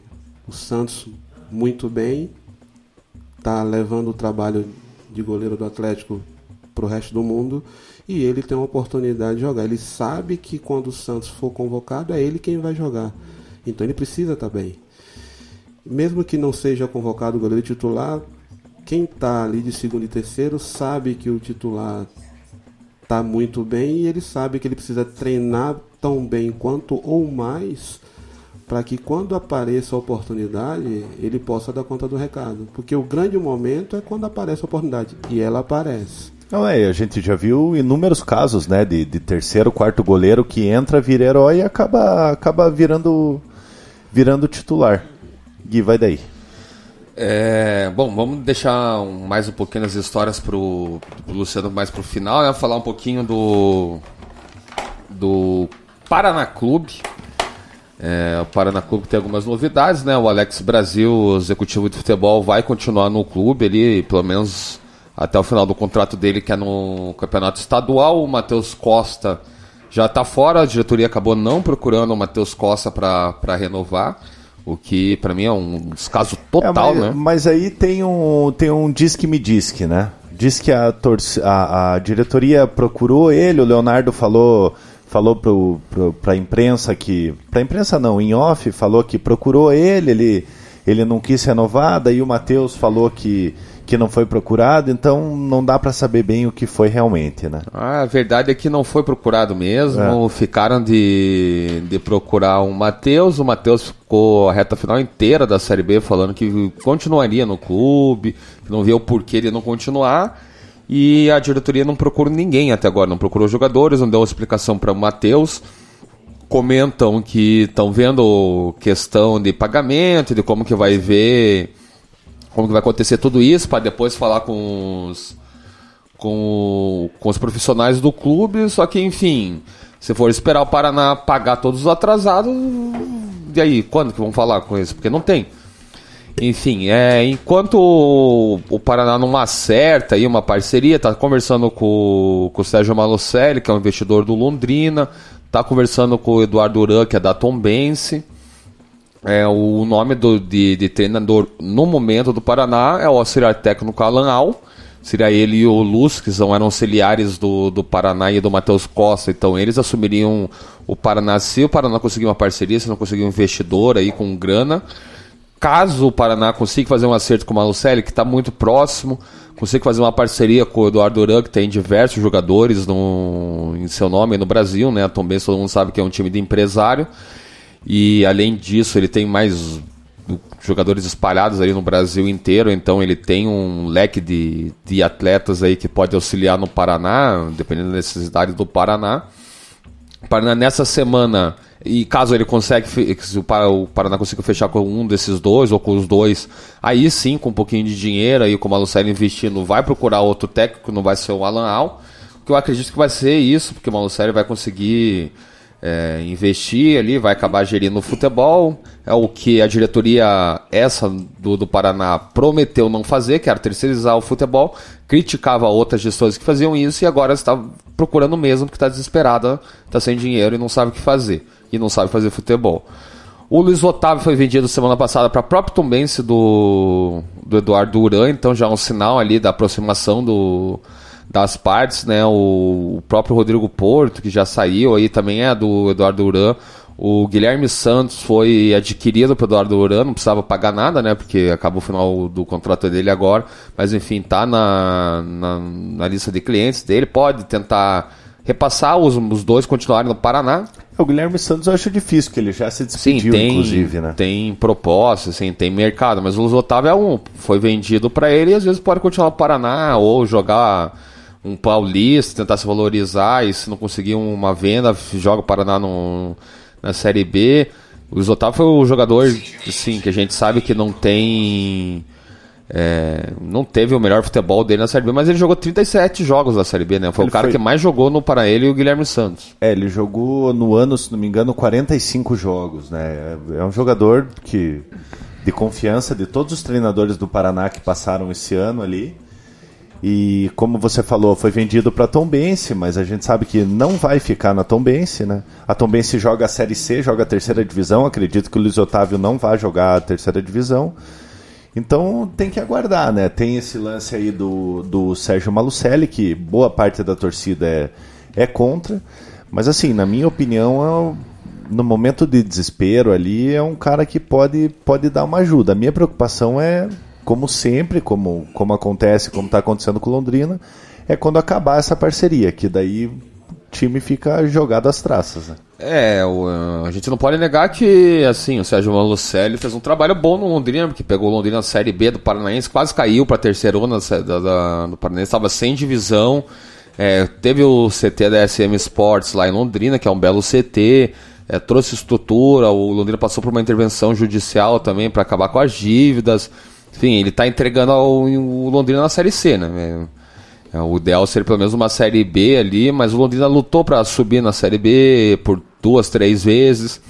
E acabou que esse ano, até por muita culpa do Sérgio Manucelli, falando besteiras na imprensa igual o Perrella fez, e acabou caindo. O grupo do, do Londrina tocou o verdadeiro foda-se e, e caiu. Mas assim, é o. E ele tem contrato ainda com o Londrina, né? Tem então, um só ano, que né? se, se ele quebrar esse contrato, tem que pagar 2 milhões pro Londrina. 2 milhões? 2 milhões Isso aí pro é Londrina. dinheiro de pinga pra ele. E, enfim, e como Paraná a gente sabe que não sabe negociar, sabe que tem essa dificuldade e no desespero que o Paraná tá devendo é, setembro, outubro, novembro, tem que pagar dezembro, décimo terceiro, férias, rescisão, se for o caso de alguns. Tem jogador que não recebeu agosto nem julho. Enfim, é toda uma zona que o Paraná tá e tá precisando. Solução a curto prazo, eu até vejo pode ser o Sérgio Malucelli. Mas o problema são os termos do Paraná com o Sérgio Malucelli para um futuro. É, se vai ficar dependente dele, se o Sérgio Malucelli pode largar o, o clube em qualquer momento, vai gerir o futebol profissional ou a base junto. São todos esses termos que eles estão discutindo também, né?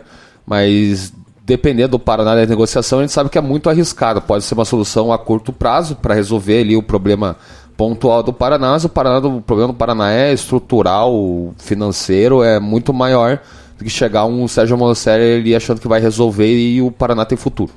O, aproveitando aqui, o Vina deu um tempinho de comer ostra lá e marisco lá em Floripa e tá falando aqui, como explicar renovar com o Timbó e nem conversar com o Leandro Almeida? É, esse é o papo, né? Tem, tem defensores dessa editoria falando, viu como o Paraná já tá conversando, já tá renovando, mas o, o Fernando Timbó fez dois jogos na Série B. Fez 10 jogos no ano. No, an- 10 jogos no ano. É, no- nos jogos que fez, não mostrou nenhuma, nenhuma qualidade para alguém pensar, não, é igual o Fabrício. O Fabrício fez três jogos na Série B, mas todo mundo sabe Inclusive- que o Fabrício tem futebol pro, pra continuar no Paraná. Mas o Timbó não tem, daí vai lá, renova com o Timbó, não fala com o Leandro Almeida, não fala com o Guilherme Santos. Cara, não ia ficar, mas podia conversar com o cara, não falou com o Matheus Costa, não falou com, com todos os jogadores. Não falou pra, nem pra explicar o atraso, nem pra ver se quer ficar, se quer continuar, se não vai continuar. Não deu nenhuma posição pra jogador. E daí ela relova com o Timbó, que fez É, não 10 faz jogos. O sentido. último jogo do- que ele jogou foi no final da partida contra o São Bento, em agosto. O melhor jogo do Timbó foi, foi um jogo que ele jogou Ele de lateral esquerdo. Ele jogou de lateral esquerdo o jogo, e- inclusive o Timbó na base, ele era, ele era lateral esquerdo.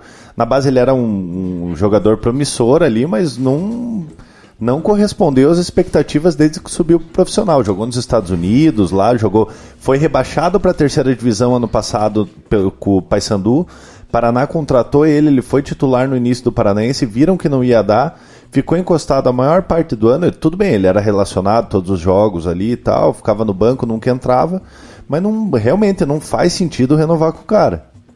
Nenhum. É... Falar com, com o Luciano um pouquinho, você achava que o, que o Paraná ia conseguir subir ou ia brigar por esse acesso mesmo? Porque antes do campeonato, o Paraná tinha muito o discurso de se manter na Série B, fazer uma Série B tranquila. E foi passando os jogos, o Matheus conseguiu ali acertar um pouco o time, mesmo com os salários atrasados, brigou até o final. Você via esse Paraná com potencial para subir com esse time ou você acha que ficar em sexto ali, ficar brigar, mas não subir, já tá de bom tamanho pro, na avaliação do Paraná. Às vezes não só como time, mas como estrutura mesmo do, do clube. Eu, eu entendia que o Paraná podia sim conseguir o, o acesso, né? Eles tinham um treinador que já tinha passado por esse mesmo caminho E quando você passa por um caminho já percorrido, às vezes as coisas ficam mais fáceis. Né? Talvez os problemas internos aí que existam atrapalhou um pouco no decorrer. E acabou que não. Teve um momento em que até tiveram ali um bom tempo no, no G4, mas depois tiveram uma sequência ruim de, de resultados e foram parar um pouco do, do meio da tabela para baixo, se não me engano. Depois se recuperaram de novo. Então, eu acreditei que o Paraná podia sim subir. Né? Eu acho até que o jogo que eles perderam a maior possibilidade de, de brigar pelo acesso foi justamente contra, contra nós, né? contra o Vitória na Vila Capanema, né? Com aquele empate de 0 a 0 Ali eu acho que tirou um pouquinho das forças dele para brigar pelo acesso. É, o que a gente ficou sabendo ali de informação ali dentro, que é um jogo era contra o Vitória mesmo, que era jogo que foi fundamental para não subir. Contra o Figueirense, era um time que estava lutando para não cair, tinha perdeu, todos os problemas. Perdeu de 1 a 0 em casa do Figueirense, né? O empatou de 0 a 0. Do Figueirense, se não me engano, empatou. Não, acho que perdeu. Perdeu 1 a 0, né? É, perdeu, perdeu de 1 a 0, 0 em casa, sim. Do Figueirense e tinha outro também com a Ponte, tava ganhando até o último minuto ali e o Roger achou um gol. Então são três jogos assim que eles veem fundamentais aí para esse não acesso. Deve ter novidades aí, acho que na ia falar no próximo resenha, mas hoje é o último. É, deve ter novidades do Paraná nessa semana aí para hoje. Mas a gente é, vai informando pelo Twitter daí, né? E o pai do Sérgio Malucelli hoje acabou falecendo, então as conversas com, com o Sérgio Malucelli que eram para dar uma avançada já nesse início. A última reunião foi na sexta. É, tiveram, obviamente, que por esse motivo particular, se encerrar um pouco, dar uma, uma brecada, uma paralisada mas, enfim, durante acho que até o final de semana pode ter alguma novidade aí do Paraná em relação ao Sérgio Malucelli, em relação ao Eduardo Uran. E tem até um outro nome que o Paraná, desse grupo de empresários ou possíveis investidores que o Paraná está conversando, uma terceira via. Que aí não descobri ainda o nome, mas enfim, é uma possibilidade também que o Paraná está tentando, com essas três vias aí, fazer um bem bolada para sobreviver em 2020. Mas o, a questão do, da venda do Luiz Otávio, que teve um valor ali pago pela Tombense, não serve, não vai servir para pagar nenhuma folha do Paraná. Até agora, o que receberam não pagaram ninguém. O funcionário está sem receber, jogador está sem receber.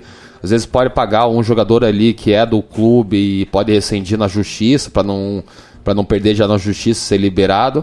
Mas enfim, os jogadores estão todo final de ano aí sem saber que se vão receber do Paraná funcionários piores, que é pior, né? Porque a condição é bem. O salário é bem menor, também não sabe o que vai acontecer no final de ano, não tem perspectiva nenhuma de pagamento.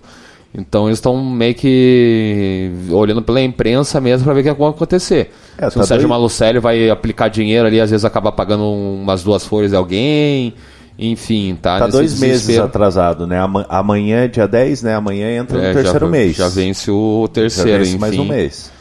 Então a gente já sabe, tem jogadores aí pretendendo entrar na justiça é, para sair, rescindir, quem tem contrato para rescindir, para quem não recebeu, pagar, receber lá daqui quantos anos pelo ato trabalhista. Enfim, a situação do Paraná está bem complicada e vamos ver se nos próximos dias o, a diretoria consegue resolver com parcerias, com investidores, enfim. É, para fechar aqui, né, dos três clubes, temos o Atlético ainda para falar. O Atlético tem várias saídas agora com o término do campeonato. O Atlético fez uma campanha belíssima, como a gente comentou no programa, quinto lugar, brigando para o G4. O ano mais vitorioso da história foram três títulos: o Paranaense com Aspirantes, que é bicampeão. Teve a J-League Comembol lá no Japão, num, num, num, jogo só, e a Copa do Brasil, né? Duas conquistas inéditas. O ano mais vencedor, hoje, o Atlético divulgou um, um texto lá no site oficial prometendo mais em 2020, que será que 2019 foi o maior ano do Atlético mesmo. Mas o Atlético tem várias saídas, né? Tem o Marco Ruben, o Cirino, o Madison, Tony Anderson, Thomas Andrade, Bruno Nazara, Pedro Henrique, Brian Romero, Everton Felipe. Provavelmente, o que a gente já sabe é que o Bruno Guimarães também é, sai vendido, no caso, né? E o Camacho, que era um jogador que todo mundo estava pensando que ia sair, ia retornar para o Corinthians, o próprio Thiago Nunes estava com o objetivo de. O Paulo André está lá em São Paulo tentando convencer o Thiago Nunes, tem uma boa relação com o Corinthians, né, já que foi campeão várias vezes por lá, para tentar manter o Camacho no ano que vem, né? Até pelo histórico dele, né? Seis meses de suspensão de doping por culpa do Atlético, que assumiu a, a culpa nesse caso. Então tem mais essa questão, mas o resto aí da, do, dos jogadores que vierem emprestados aí provavelmente vão sair, não vai ter nenhuma novidade, vão retornar para os seus clubes e o Atlético vai ter que ir no mercado aí para agilizar essas reposições, né? Desses o, o Ruben e o Serino papéis fundamentais, o Bruno que vai ser vendido, não precisa nem falar. O próprio Madison e o Tony Anderson do, do Grêmio também tiveram seus papéis aí durante a durante ao longo da temporada. O Pedro Henrique, para mim, também é um cara que, que teve seu, suas boas atuações no ano ali na zaga, na época do Thiago Heleno, suspenso. Aí Thomas Andrade, Bruno Nazário, Everton Felipe, Brian Romero, enfim, ninguém não vai sentir saudades, nenhum torcedor Thaís, Atlético. A Thaís fala aqui que o Thomas Andrade não é, não é saída, é livramento. E a Teté falou lindíssima, falou tudo. Então é isso aí mesmo. O ano do Atlético foi tão bom que foi 111 milhões de premiação em 2019, então é uma bela grana que o esse ano vencedor. Foram 26 milhões e meio do, da Série A, pela quinta colocação, né? Vai lembrar que o Atlético terminou a competição com três jogos sem perder. É, entre Thiago Nunes e Eduardo Barros. 64,3 milhões da Copa do Brasil com o título, a soma de tudo dá isso. A, Libertadores deu 4 milhões, a Recopa deu 1 milhão e 300 e a J-League só, a J-League só não, J-League Comebol deu 3 milhões e meio. Agora o Atlético tá com tá sem técnico, né? O, o nome do momento é o Rogério Ceni. O Rogério Ceni não garantiu a permanência dele no, nessa última rodada, falou que recebeu a proposta do Pasque, presidente do Fortaleza, mas que ainda vai discutir se permanece ou não. Então é um nome forte para o Atlético. Lembrando que a gente citou aqui no Resenha de Boteco que era um nome pro, podia ser um bom nome para o Atlético. E o Atlético acabou indo atrás do. Vai atrás do Rogério Ceni, vai começar a formalizar uma proposta. E assim que é, garantir esse técnico, né, seja o Rogério Ceni ou um estrangeiro que o Atlético tem procurado no mercado, é acertar essas reposições e ver se o ano vai ser o mais um ano de investimento do Atlético. Né? O Atlético, querendo não ter que defender o título da Copa do Brasil, foi bem no Campeonato Brasileiro, né? É, mesmo um período jogando com reservas, brigou por G4 e para assumir esse protagonismo que o Atlético quer e tanto fala e está tendo agora nos últimos dois anos, é, no ano que vem vai ter que formar um time bom de volta, porque a torcida começa a exigir mais, né? São dois títulos, dois anos vitoriosos, um já foi, o outro está sendo maior ainda. E ano que vem a torcida, quando começa a se acostumar com o título, começa a cobrar mais ainda do elenco. Bom, mas segundo o Thiago Nunes, na, na saída do Thiago Nunes, ele falou que um dos motivos da saída dele foi que o investimento para ano que vem vai ser o mesmo, né? É, foi o que o Thiago Nunes falou, mas se você falar agora do Thiago Nunes, a torcida do Atlético aqui quase bate na gente, falando que ele está mentindo, que é um traidor, um Todo o meu apoio a Thiago Nunes. A cara das meninas aqui não é de felicidade pra gente. Mandar um né? beijo para as tuiteiras da Baixada aqui, a Marga, a Vanessa, a Beth estão aqui no, aqui no estúdio. E é isso, pessoal. Segue. E o Luciano, você, assim, passou seis anos lá em 2013 ao começo de 2019. Antes de falar um pouquinho, assim, do. De, que todo o Atlético está representando hoje, Quero saber como foi tua saída, assim. Todo mundo ficou meio perplexo quando você saiu do clube. Ninguém entendeu porque você é um cara que formou hoje ainda mais, ainda mais quando o Santos, né, foi convocado, todo mundo ter pensado, olha, o cara ajudou no crescimento dele, chegou na seleção e, e acabou saindo antes. Como foi essa, esse teu desligamento? Teve um motivo? Teve um porquê? Foi uma mudança do, do clube de estratégia na, na preparação do goleiro? Tem algum motivo real para você ter saído lá ou até você hoje não sabe? Bom, é, o ano passado, ali por volta de julho, agosto, eu sofri com uma sinusite crônica. Né? Você deve imaginar um baiano vindo morar nesse frio aqui, tinha que acontecer algum problema, né? E no CT é frio, hein? É. Então eu tive essa sinusite crônica e chegou um ponto que eu não consegui mais dar treino ali e tive que me afastar. E me afastei faltando um mês para terminar a temporada. E não podia exercer, né? Faltando cinco, ah, precisei me afastar até pelo INSS, né? Porque acabou o período do atestado dado pelo médico do clube e tive que me afastar pelo, pelo INSS. Fiquei só 15 dias também afastado pelo INSS. Faltando cinco dias para a final da Sul-Americana, eu recebi o resultado da minha perícia, né, do, do médico do trabalho, e ele me dando condições de trabalho de novo. É, faltavam, cinco, faltavam quatro dias para a final. E eu apresentei o documento de retorno ao trabalho para o até então diretor de futebol Rui Costa. E ele, ao ler o documento, ele falou: Eu vou antecipar as suas férias então. Quando ele me falou isso, claro que eu pensei assim: tô fora. Eu poderia, se o médico está me devolvendo para o trabalho e ele, diretor de futebol, fala, então vou, de, vou te antecipar as férias, Quanto então, tempo isso foi de, de, período ali entre uh, o atestado, o afastamento então, do INSS para voltar? pelo atestado do médico do clube e depois me, tive que me afastar mais 15 dias pelo INSS. Cheguei a fazer a perícia. A perícia, eu fiz a perícia do, pelo, no médico do trabalho na véspera da, do primeiro jogo da final da Sul-Americana lá em Barranquilha. Eles estavam viajando e eu estava fazendo a perícia.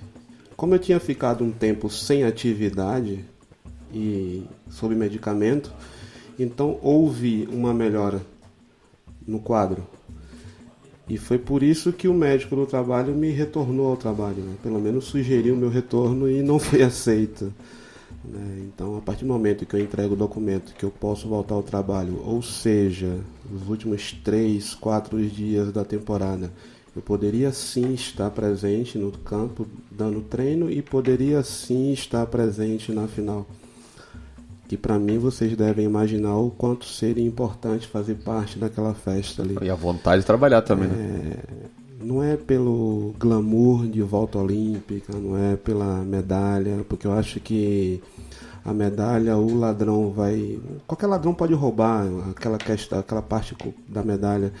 É a medalha emocional, na verdade, é a honra, né? Porque afinal de contas foi um trabalho planejado, foi um trabalho programado e ali era o grande momento. E me foi tirado esse momento. Quem tirou, para mim não, não faz diferença. O que importa é que a gente conseguiu o título e eu sei que eu faço parte desse título também. Mas então tivemos as férias, a final da Sul-Americana foi no dia 13 de dezembro. No dia 15 eu fiz a cirurgia, foram quatro, quatro horas de cirurgia, porque estava realmente uma, tava muito, muito feio o quadro. E na reapresentação no dia 14 de janeiro eu já me apresentei com a carteira de trabalho no bolso.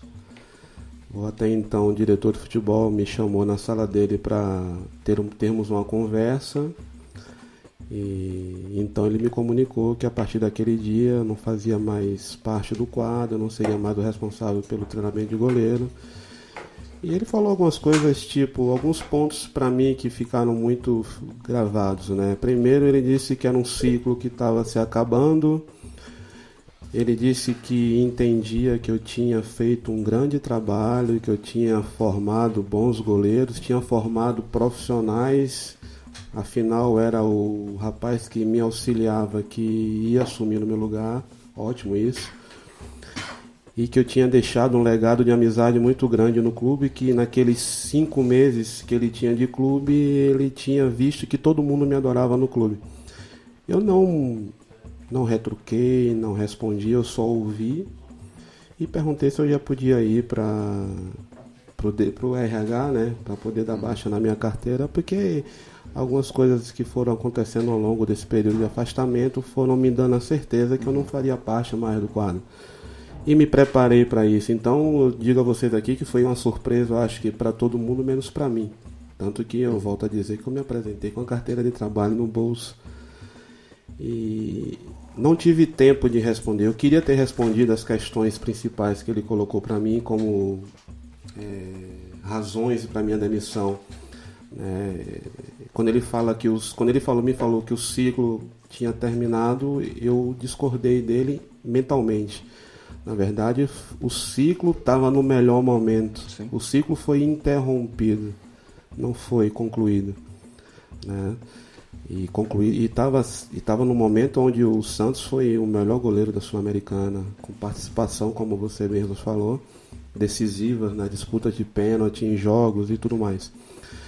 Quando ele fala que eu deixo um legado de goleiros e de profissionais formados nesse período, também eu acho, não acho motivo para demissão. Mas tudo bem. E Você quando ele- ganhar aumento, quando né? ele fala de reformulação que tá, ia ser feita no, no departamento de futebol, eu tenho 26 anos, vou fazer 27 anos de carreira no- em janeiro agora. E a gente sabe que reformulação no futebol acontece em dois momentos. Quando os resultados não são positivos, os números não são bons. E eu sei que os números nesses seis anos foram ótimos, não foram bons, foram ótimos, foram acima da média. E quando existe desgaste de relação. E quando ele fala que eu tenho uma amizade muito grande por parte de todos no clube, então ele está se contradizendo. Mas vida que segue, o Atlético está muito bem, eu torço muito por todos os meus amigos que eu deixei lá dentro, e são muitos. Sempre que estou aqui em Curitiba, a gente se reúne, a gente conversa, a gente está junto, porque é uma amizade construída em seis anos de relacionamento. né? Algumas pessoas passam e há outras pessoas que ficam. Então, quem ficou e quem passou, que receba a sua parte. Não, e quem, e às vezes tem, tem gente que passa e marca e tem gente que, que passa e- não marca. O que a gente tá vendo aqui a- em relação ao Rui Costa, o pessoal tá detonando ele aqui. E, e assim, depois da saída do, do, do Roça do, do Atlético, alguém chegou a, a falar com você, de, de tentar voltar, ou chegou até um contato, ou, ou ficou nisso mesmo? Não, não. É, na verdade, me foi comunicado, fui desligado. É, eu acho que as pessoas até no clube, no dia da minha demissão, acharam estranha a minha reação, né? Porque quando você é demitido, automaticamente você tem uma queda de energia. E- Mas como eu já tinha trabalhado na minha mente, porque eu tinha percebido as coisas acontecendo, fo- foi um dia que foi um dia de me despedir dos meus amigos, de ter aquele papo descontraído. Vi muita gente sentida com a minha saída, os goleiros principalmente, porque o convívio é muito próximo, né? A amizade é muito, muito, muito real. E outros profissionais também de outras categorias, de outros setores, pessoal de cozinha, lavanderia. Então, assim, realmente é um legado de amizade muito grande e isso para mim é o que importa, é o carinho da torcida. Eu gosto sempre de ressaltar que eu não sabia o quanto eu era querido pela torcida do Atlético. No momento em que eu comuniquei nas minhas redes sociais o meu desligamento, todos os comentários só me deixaram ainda mais feliz dever, pelo dever cumprido. Né? Significa que eu consegui, graças a Deus, com o meu trabalho, contribuir um pouquinho com a história do clube. E depois disso você nunca mais teve contato com o Rui Costa. Não, não tive. E nem, nem faz questão. Assim. Não, é uma pessoa para mim que foram cinco meses. Não vou dizer a você que eu tive cinco meses de, de- de convívio com ele, porque um mês foi de afastamento, então não tinha esse convívio. Então a gente se via muito pouco. É uma pessoa que passou pelo Atlético e que não guardo. não- o que eu comentei aqui, ele me comunicou. Não foi, não estou dizendo que foi ele quem me demitiu. Ele, na função de diretor, me comunicou. E colocou nos argumentos dele esses pontos que eu coloquei. Não posso dizer aqui que foi ele quem me demitiu, o responsável foi ele. Né? Eu não acho que uma pessoa que tenha simplesmente cinco meses de clube vai tomar uma decisão tão importante na vida de um profissional que tem seis anos de clube. Mas é uma pessoa que simplesmente passou pela minha vida profissional. Nunca tive contato com ele depois disso. Se tiver, oi, olá, tudo bem? Como é que tá você? E não é uma pessoa que conviveu comigo a ponto de eu chamar para para comer uma pizza na minha casa. E nesse, nesse momento, assim, é, você vê como, como são as coisas, né? O Atlético sendo campeão da Sul-Americana era um momento que você deveria ser valorizado até financeiramente e tal, e, e nesse momento você acaba acaba sendo, sendo demitido. Você chegou a, a, a pensar em pedir um reajuste ali durante esse período de, de boa fase? Então, É, alguma Na verdade, eles podiam, que- logo depois que você fez cirurgia, uma semana embora? Não tem até uma questão judicial que eles não, não dava pra fazer isso? É, tem essa pequena falha por parte do departamento jurídico do clube. Mas é uma questão que para mim também não. É como eu falei aqui recentemente com relação à dignidade, honra, essas coisas não. é, eu acho que a gente. As pessoas erram com a gente, a gente, se a gente acabar errando com as pessoas também, a gente vai estar no mesmo, no mesmo patamar, né? É, muitas coisas eu ouvi, muitas coisas chegaram para mim com relação à minha demissão, os motivos da demissão do Luciano Baiano, né? É, primeiro que eu pedi um reajuste salarial absurdo. Eu quero aqui dizer que eu nunca precisei pedir reajuste salarial. O Atlético sempre foi muito fiel a mim com relação a isso. É, os aumentos chegavam para mim de maneira natural pelo desempenho, pelo desenvolvimento dos atletas. Nunca precisei brigar por isso. Sempre fui muito bem é, Remunerado. remunerado, reconhecido. Disseram também que eu era parça do Diniz e que tive entrei em rota de colisão com o Thiago Nunes. Não vou dizer a você que eu era parça do Diniz, trabalhei, tivemos uma relação profissional. Nunca- aliás, na minha carreira nunca briguei com ninguém e nunca fiquei parça de ninguém. É, o que me consolidou ao longo desses 27 anos, foi, graças a Deus, eu, foi o meu trabalho. Eu falava em off aqui que eu nunca trabalhei para treinador, eu sempre trabalhei para o clube. O melhor para o clube é aquilo que eu faço no meu dia a dia. E sempre tive boa relação com o Thiago, mesmo antes dele trabalhar no Atlético, ele passou um período lá de estágio com a gente e a gente se aproximou ali. E quando ele veio assumir a categoria profissional, a gente abra- abraçou a causa dele. Ele tem uma história muito bacana, é um jovem profissional, competente, um futuro brilhante pela frente. Aliás, futuro não, né? O Thiago já é realidade, né? E ele tem uma história muito, no so- muito sofrida no futebol, né? Equipes pequenas, uma atrás da outra, ralando, ralando e merece tudo isso que está acontecendo. Então, algumas coisas que chegaram, que, que eu briguei com alguém da diretoria, né? Então, assim, graças a Deus eu nunca tive problema nenhum, não só no Atlético, como nos clubes que eu passei. Eu sou um profissional que, graças a Deus, consigo ficar muito tempo sempre nos lugares que eu trabalho. Fiquei cinco anos na Catuense, que foi minha primeira equipe, 15 anos no Vitória na primeira passagem, seis anos no, no Atlético. Voltei para o Vitória agora e vamos ver quantos anos ficarei lá. A Teté tem uma pergunta aqui se você voltaria para o Atlético, se você tem o sonho, esse objetivo de um dia voltar para o Atlético. Eu acho que como profissional hoje no Brasil, qualquer profissional do futebol quer trabalhar na empresa Atlético Paranaense. Né? Eu vivenciei o Atlético Paranaense durante seis anos, acompanhei toda essa evolução. É realmente um clube fantástico, uma filosofia extremamente vencedora, um clube organizado. Não é à toa que está colhendo os frutos agora. É, então, assim, qualquer clube que tenha organização do Atlético e, e que não tenha ninguém na função, é claro, que a gente tem que ser ético também, interessa a um bom profissional também, né? E é de fato um dos clubes mais bem estruturados do Brasil, né? Então qualquer profissional quer passar por ali. Até aproveitar um pouquinho e falar dessa toda a estrutura, da história de sucesso do Atlético, né? Você viveu o último, não o título da Copa do Brasil, mas o último título da Sul-Americana, que como deu esse passo, né? Era um título que o Atlético estava precisando, que estava tendo só estadual e, e, enfim, ganhou um título de maior importância e agora ganhou um outro inédito que é a Copa do Brasil.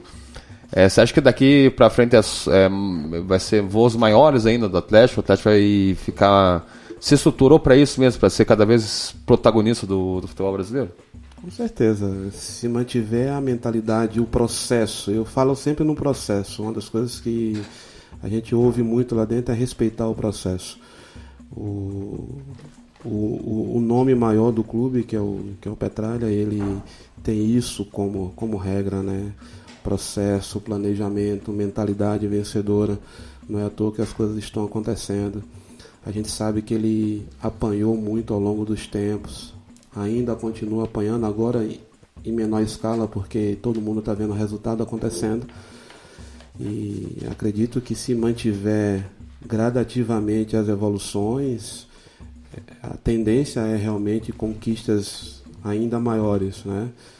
Então, acho, a gente sabe que os objetivos ali é outro campeonato brasileiro, ganhar Libertadores e o sonho maior, principalmente dele, que ele faz todos sonharem. Inclusive eu fui um desses sonhadores, né? Quem não quer ser campeão mundial um dia? Né? Então, eu acredito que se mantiver essa caminhada aí, as coisas vão ficar cada vez mais acessíveis.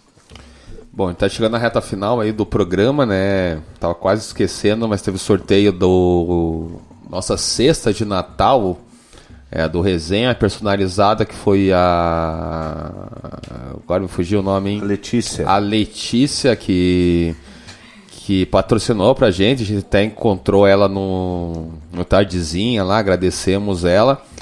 E enfim, né? Depois do. Você tá escrevendo aí, Mug? O sorteio já foi realizado e o nome da, da ganhadora, que é, que é uma das apoiadores né? do, da Pacundê, que é uma ouvinte fiel ao resenha, está sempre participando aí e levou a sorte de, de combinar nesse presente de Natal. Vai usar com o marido, enfim, né? Se quiser me dar as castanhas ali, eu aceito, porque tá bonito. Enfim, a Andressa Caroline. Andressa Oliveira. Andressa Oliveira Caroline foi a vencedora da cesta de Natal do Resenha personalizada. Deixa eu até pegar aqui para mostrar na live, Mostra né? ali para fazer inveja para os ouvintes e para gente que está aqui, inclusive eu, porque é uma cesta bem farta, hein? Tem cerveja, tem copo, tem kit ressaca, que era essencial hoje pra gente de soubesse vir aqui roubar, porque não lembrava que tinha esse kit ressaca. É, então, parabéns para a Dessa aí, nosso ouvinte, que ganhou merecidamente esse sorteio. E estamos chegando na reta final do, do programa, né? Conseguimos levar sem o Vina, né? Chupa Vina, abandonou a gente para comer ostra e tocamos o programa sozinho. Fique comendo ostra aí. E queria agradecer mais uma vez a, a presença do, do, do, Luciano. Gui, antes da gente encerrar, vamos passar aqui só para a gente ah, ver é, as previsões um... aqui? Vamos.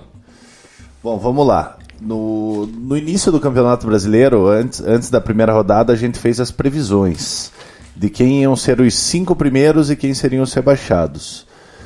Cara, eu fui bem aqui, mas errei um feio. Eu coloquei que o Flamengo ia ser o primeiro, Palmeiras o, o segundo, Cruzeiro em terceiro, que foi o que eu errei, Atlético em quarto e Santos em quinto. Então, dos cinco, eu errei só um, né? É o São Paulo que ficou em, entre Não, o... São Paulo ficou em sexto. Quem, quem que foi o quarto? O quarto foi o Grêmio. O Grêmio, isso. Eu coloquei que o Ceará ia cair, o CSA, Havaí e Vasco. 50% de aproveitamento. O Guilherme de Paula falou que o Cruzeiro ia ser campeão. Nossa senhora, vou mandar Flam... isso pra ele, hein? Flamengo vice, Palmeiras em terceiro, Grêmio em quarto e Atlético em quinto. Mas ele acertou aqui, ó, a, a trinquinha aqui, é. Palmeiras, Grêmio e Atlético.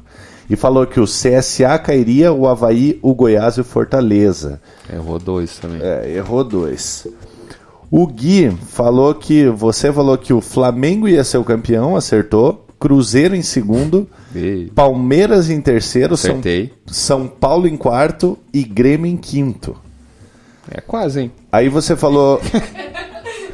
você falou que iriam cair CSA, Havaí, Vasco e Goiás, 50%. O Vina, o Vina ele não colocou os rebaixados dele, mas a classificação dele seria Cruzeiro em primeiro, Palmeiras em segundo, Santos em terceiro, Corinthians em quarto e Grêmio em quinto. que mais errou, né? Foi, eu acredito que sim, mas o interessante é que todo mundo colocou o Cruzeiro entre, é, mas, entre os cinco primeiros. Mas, sim, né? o, o, o, Cruzeiro foi eliminado pelo River nos pênaltis na Libertadores. Né? Exatamente. E todo mundo, assim, o elenco do, do Cruzeiro não é pra cair, né? Os caras fizeram tanta besteira lá que pro Cruzeiro conseguir cair com o elenco que tem é um, um absurdo. Então, a diretoria tá de parabéns pela cagada, porque é, não é aquele time no papel para cair nunca. Então, então eu e você acertamos o, o campeão. E o Guilherme de Paula e o Vina colocaram o Cruzeiro campeão errado. Por fora. É, enfim, é, vamos agradecer aqui a presença das meninas twitteiras da Baixada que estiveram, deram os mimos pra gente, né? Com os docinhos, com o cone de maionese da Maga, a Vanessa, a, a que, que só veio aqui cornetar mesmo e fazer perguntas. Chegou o maridão da Chegou o aqui, o maridão Rafa. Da, da Bets, o Deco, também com a camiseta do Twitteiros da Baixada. É, agradecer o Celotes, meu querido, o Luan e o Gabriel, que também veio receber aqui o, o prêmio do, da caneca do Resenha. Agradecer o Luciano mais uma vez aí pela disponibilidade de vir ao programa, ele contar as histórias, contar os segredos das preparações dele é, como treinador de goleiro, que teve tanto sucesso. A gente viu aqui pela repercussão que todo mundo, é, principalmente os atleticanos, sente a falta de você lá, querem que você volte um dia e com certeza, se for, for esse o caminho, aí, se for esse o desejo, você vai acabar um dia voltando para o Atlético para colher os frutos também colher mais os frutos né, do que do, do trabalho que você fez lá, ser melhor reconhecido e não, não é um, um diretor ou uma decisão de alguém lá de, de tirar que vai pagar a história que você fez no Atlético. Dizer, se você estiver no dia 21 aqui em Curitiba, não sei se vai estar, mas está convidado para o churrasco do Resenha. Então, como já confirmou que vai estar aqui, a gente vai passar as informações para você estar lá para confraternizar com a gente, churrasquinho, beira, tem até piscina lá, então Estrutura, tem que negócio. tomar, Já tem que torcer para ressaca automático. né? é, então, é, se É tá beber, ruim, já pula na piscina ali, tem que tentar fazer calor, que você nem vai lembrar da, de Salvador da Bahia lá, que tá, tá tudo certo. Eu me adaptei bem aqui a Curitiba. E agradecer pelas camisas também, né? Ficamos felizes com, com mais esse mimo aí que a gente ganhou. E como eu sei que você é um cara que lê bastante, que, que tem o hábito da leitura de livros e tudo mais, é, se quiser, você pode recomendar algum livro que você leu ultimamente, ou um livro que você gosta aí para os nossos ouvintes, Momento Cultura do Resenha. Cara, eu gosto muito do livro do Caio Carneiro, o Seja Foda. Eu gosto muito dele. Uma leitura muito acessível e, e é um dos livros que eu li recentemente, assim, sabe? A gente sabe que a galera não é muito. Os mais jovens, principalmente, não são muito fã de leitura, mas aqueles que gostam, o Seja Foda é um livro que eu gosto. Um livro tranquilo, leve, é uma como eu falei, uma leitura acessível, nada muito maçante, para que as pessoas tenham essa, esse prazer em ler, né? É isso aí, Mug. Valeu aí. Sobrevivemos, né? O resenha de ressaca, bebendo, comendo. E agradecer também a nossa audiência aí, né? 35 programas juntos em 2019, desse retorno do resenha aí depois de seis anos. É, pelas contas que a gente fez ali, deu quase 8 mil 8 milhões. 8 milhões de visualizações e pessoas escutando a gente, fora o pessoal que, que fica acompanhando a gente sempre na live, né? Então lembrar aí que o Resenha de Boteco tá disponível no, em todos os agregadores depois de cash. Falar que ano que vem estamos de volta com sorteios, com convidados especiais aí, como hoje a gente trouxe o Luciano. E pedir para continuar ajudando a Pacundê, é, que é o selo aí de podcasts paranaense, que contribui para o desenvolvimento de vários projetos aí. Se você estiver interessado, você pode procurar o pessoal aí para desenvolver um projeto, conversar com eles e, e disponibilizar um horário para apresentar. Enfim, são, e, é, são uns 10 projetos já, né, Celotes? É, não sabe, mas... Pegou o celular é, de calça curta ali, é, cara. exatamente. É por aí, tem, tá, tá crescendo os projetos aí, o Resenha foi o primeiro, se eu não me engano. E esperamos aí todos vocês em 2020 com um ótimo ano, principalmente pro futebol paranaense, que o Curitiba não caia, né? Que o Atlético continue conquistando as coisas e que o Paraná pague salário. Eu acho que é o desejo aí que a gente tem que desejar para o Paraná em 2020. Valeu, pessoal. Abraço, Vina, que não veio hoje. E tamo junto. Até 2020. Valeu, galera. Pacundê apresentou Resenha de Boteco. It's summer and time for parties and reunions. What's the one thing you don't want to run out of? Ice. Save at Lowe's for the 4th and get the new Bosch French door refrigerator with the advanced Quick Ice Pro system.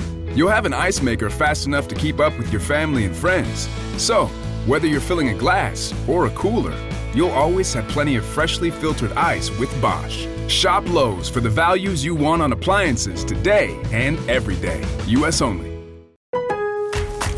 It's summer and time for parties and reunions. What's the one thing you don't want to run out of? Ice. Save at Lowe's for the 4th and get the new Bosch French door refrigerator with the advanced Quick Ice Pro system.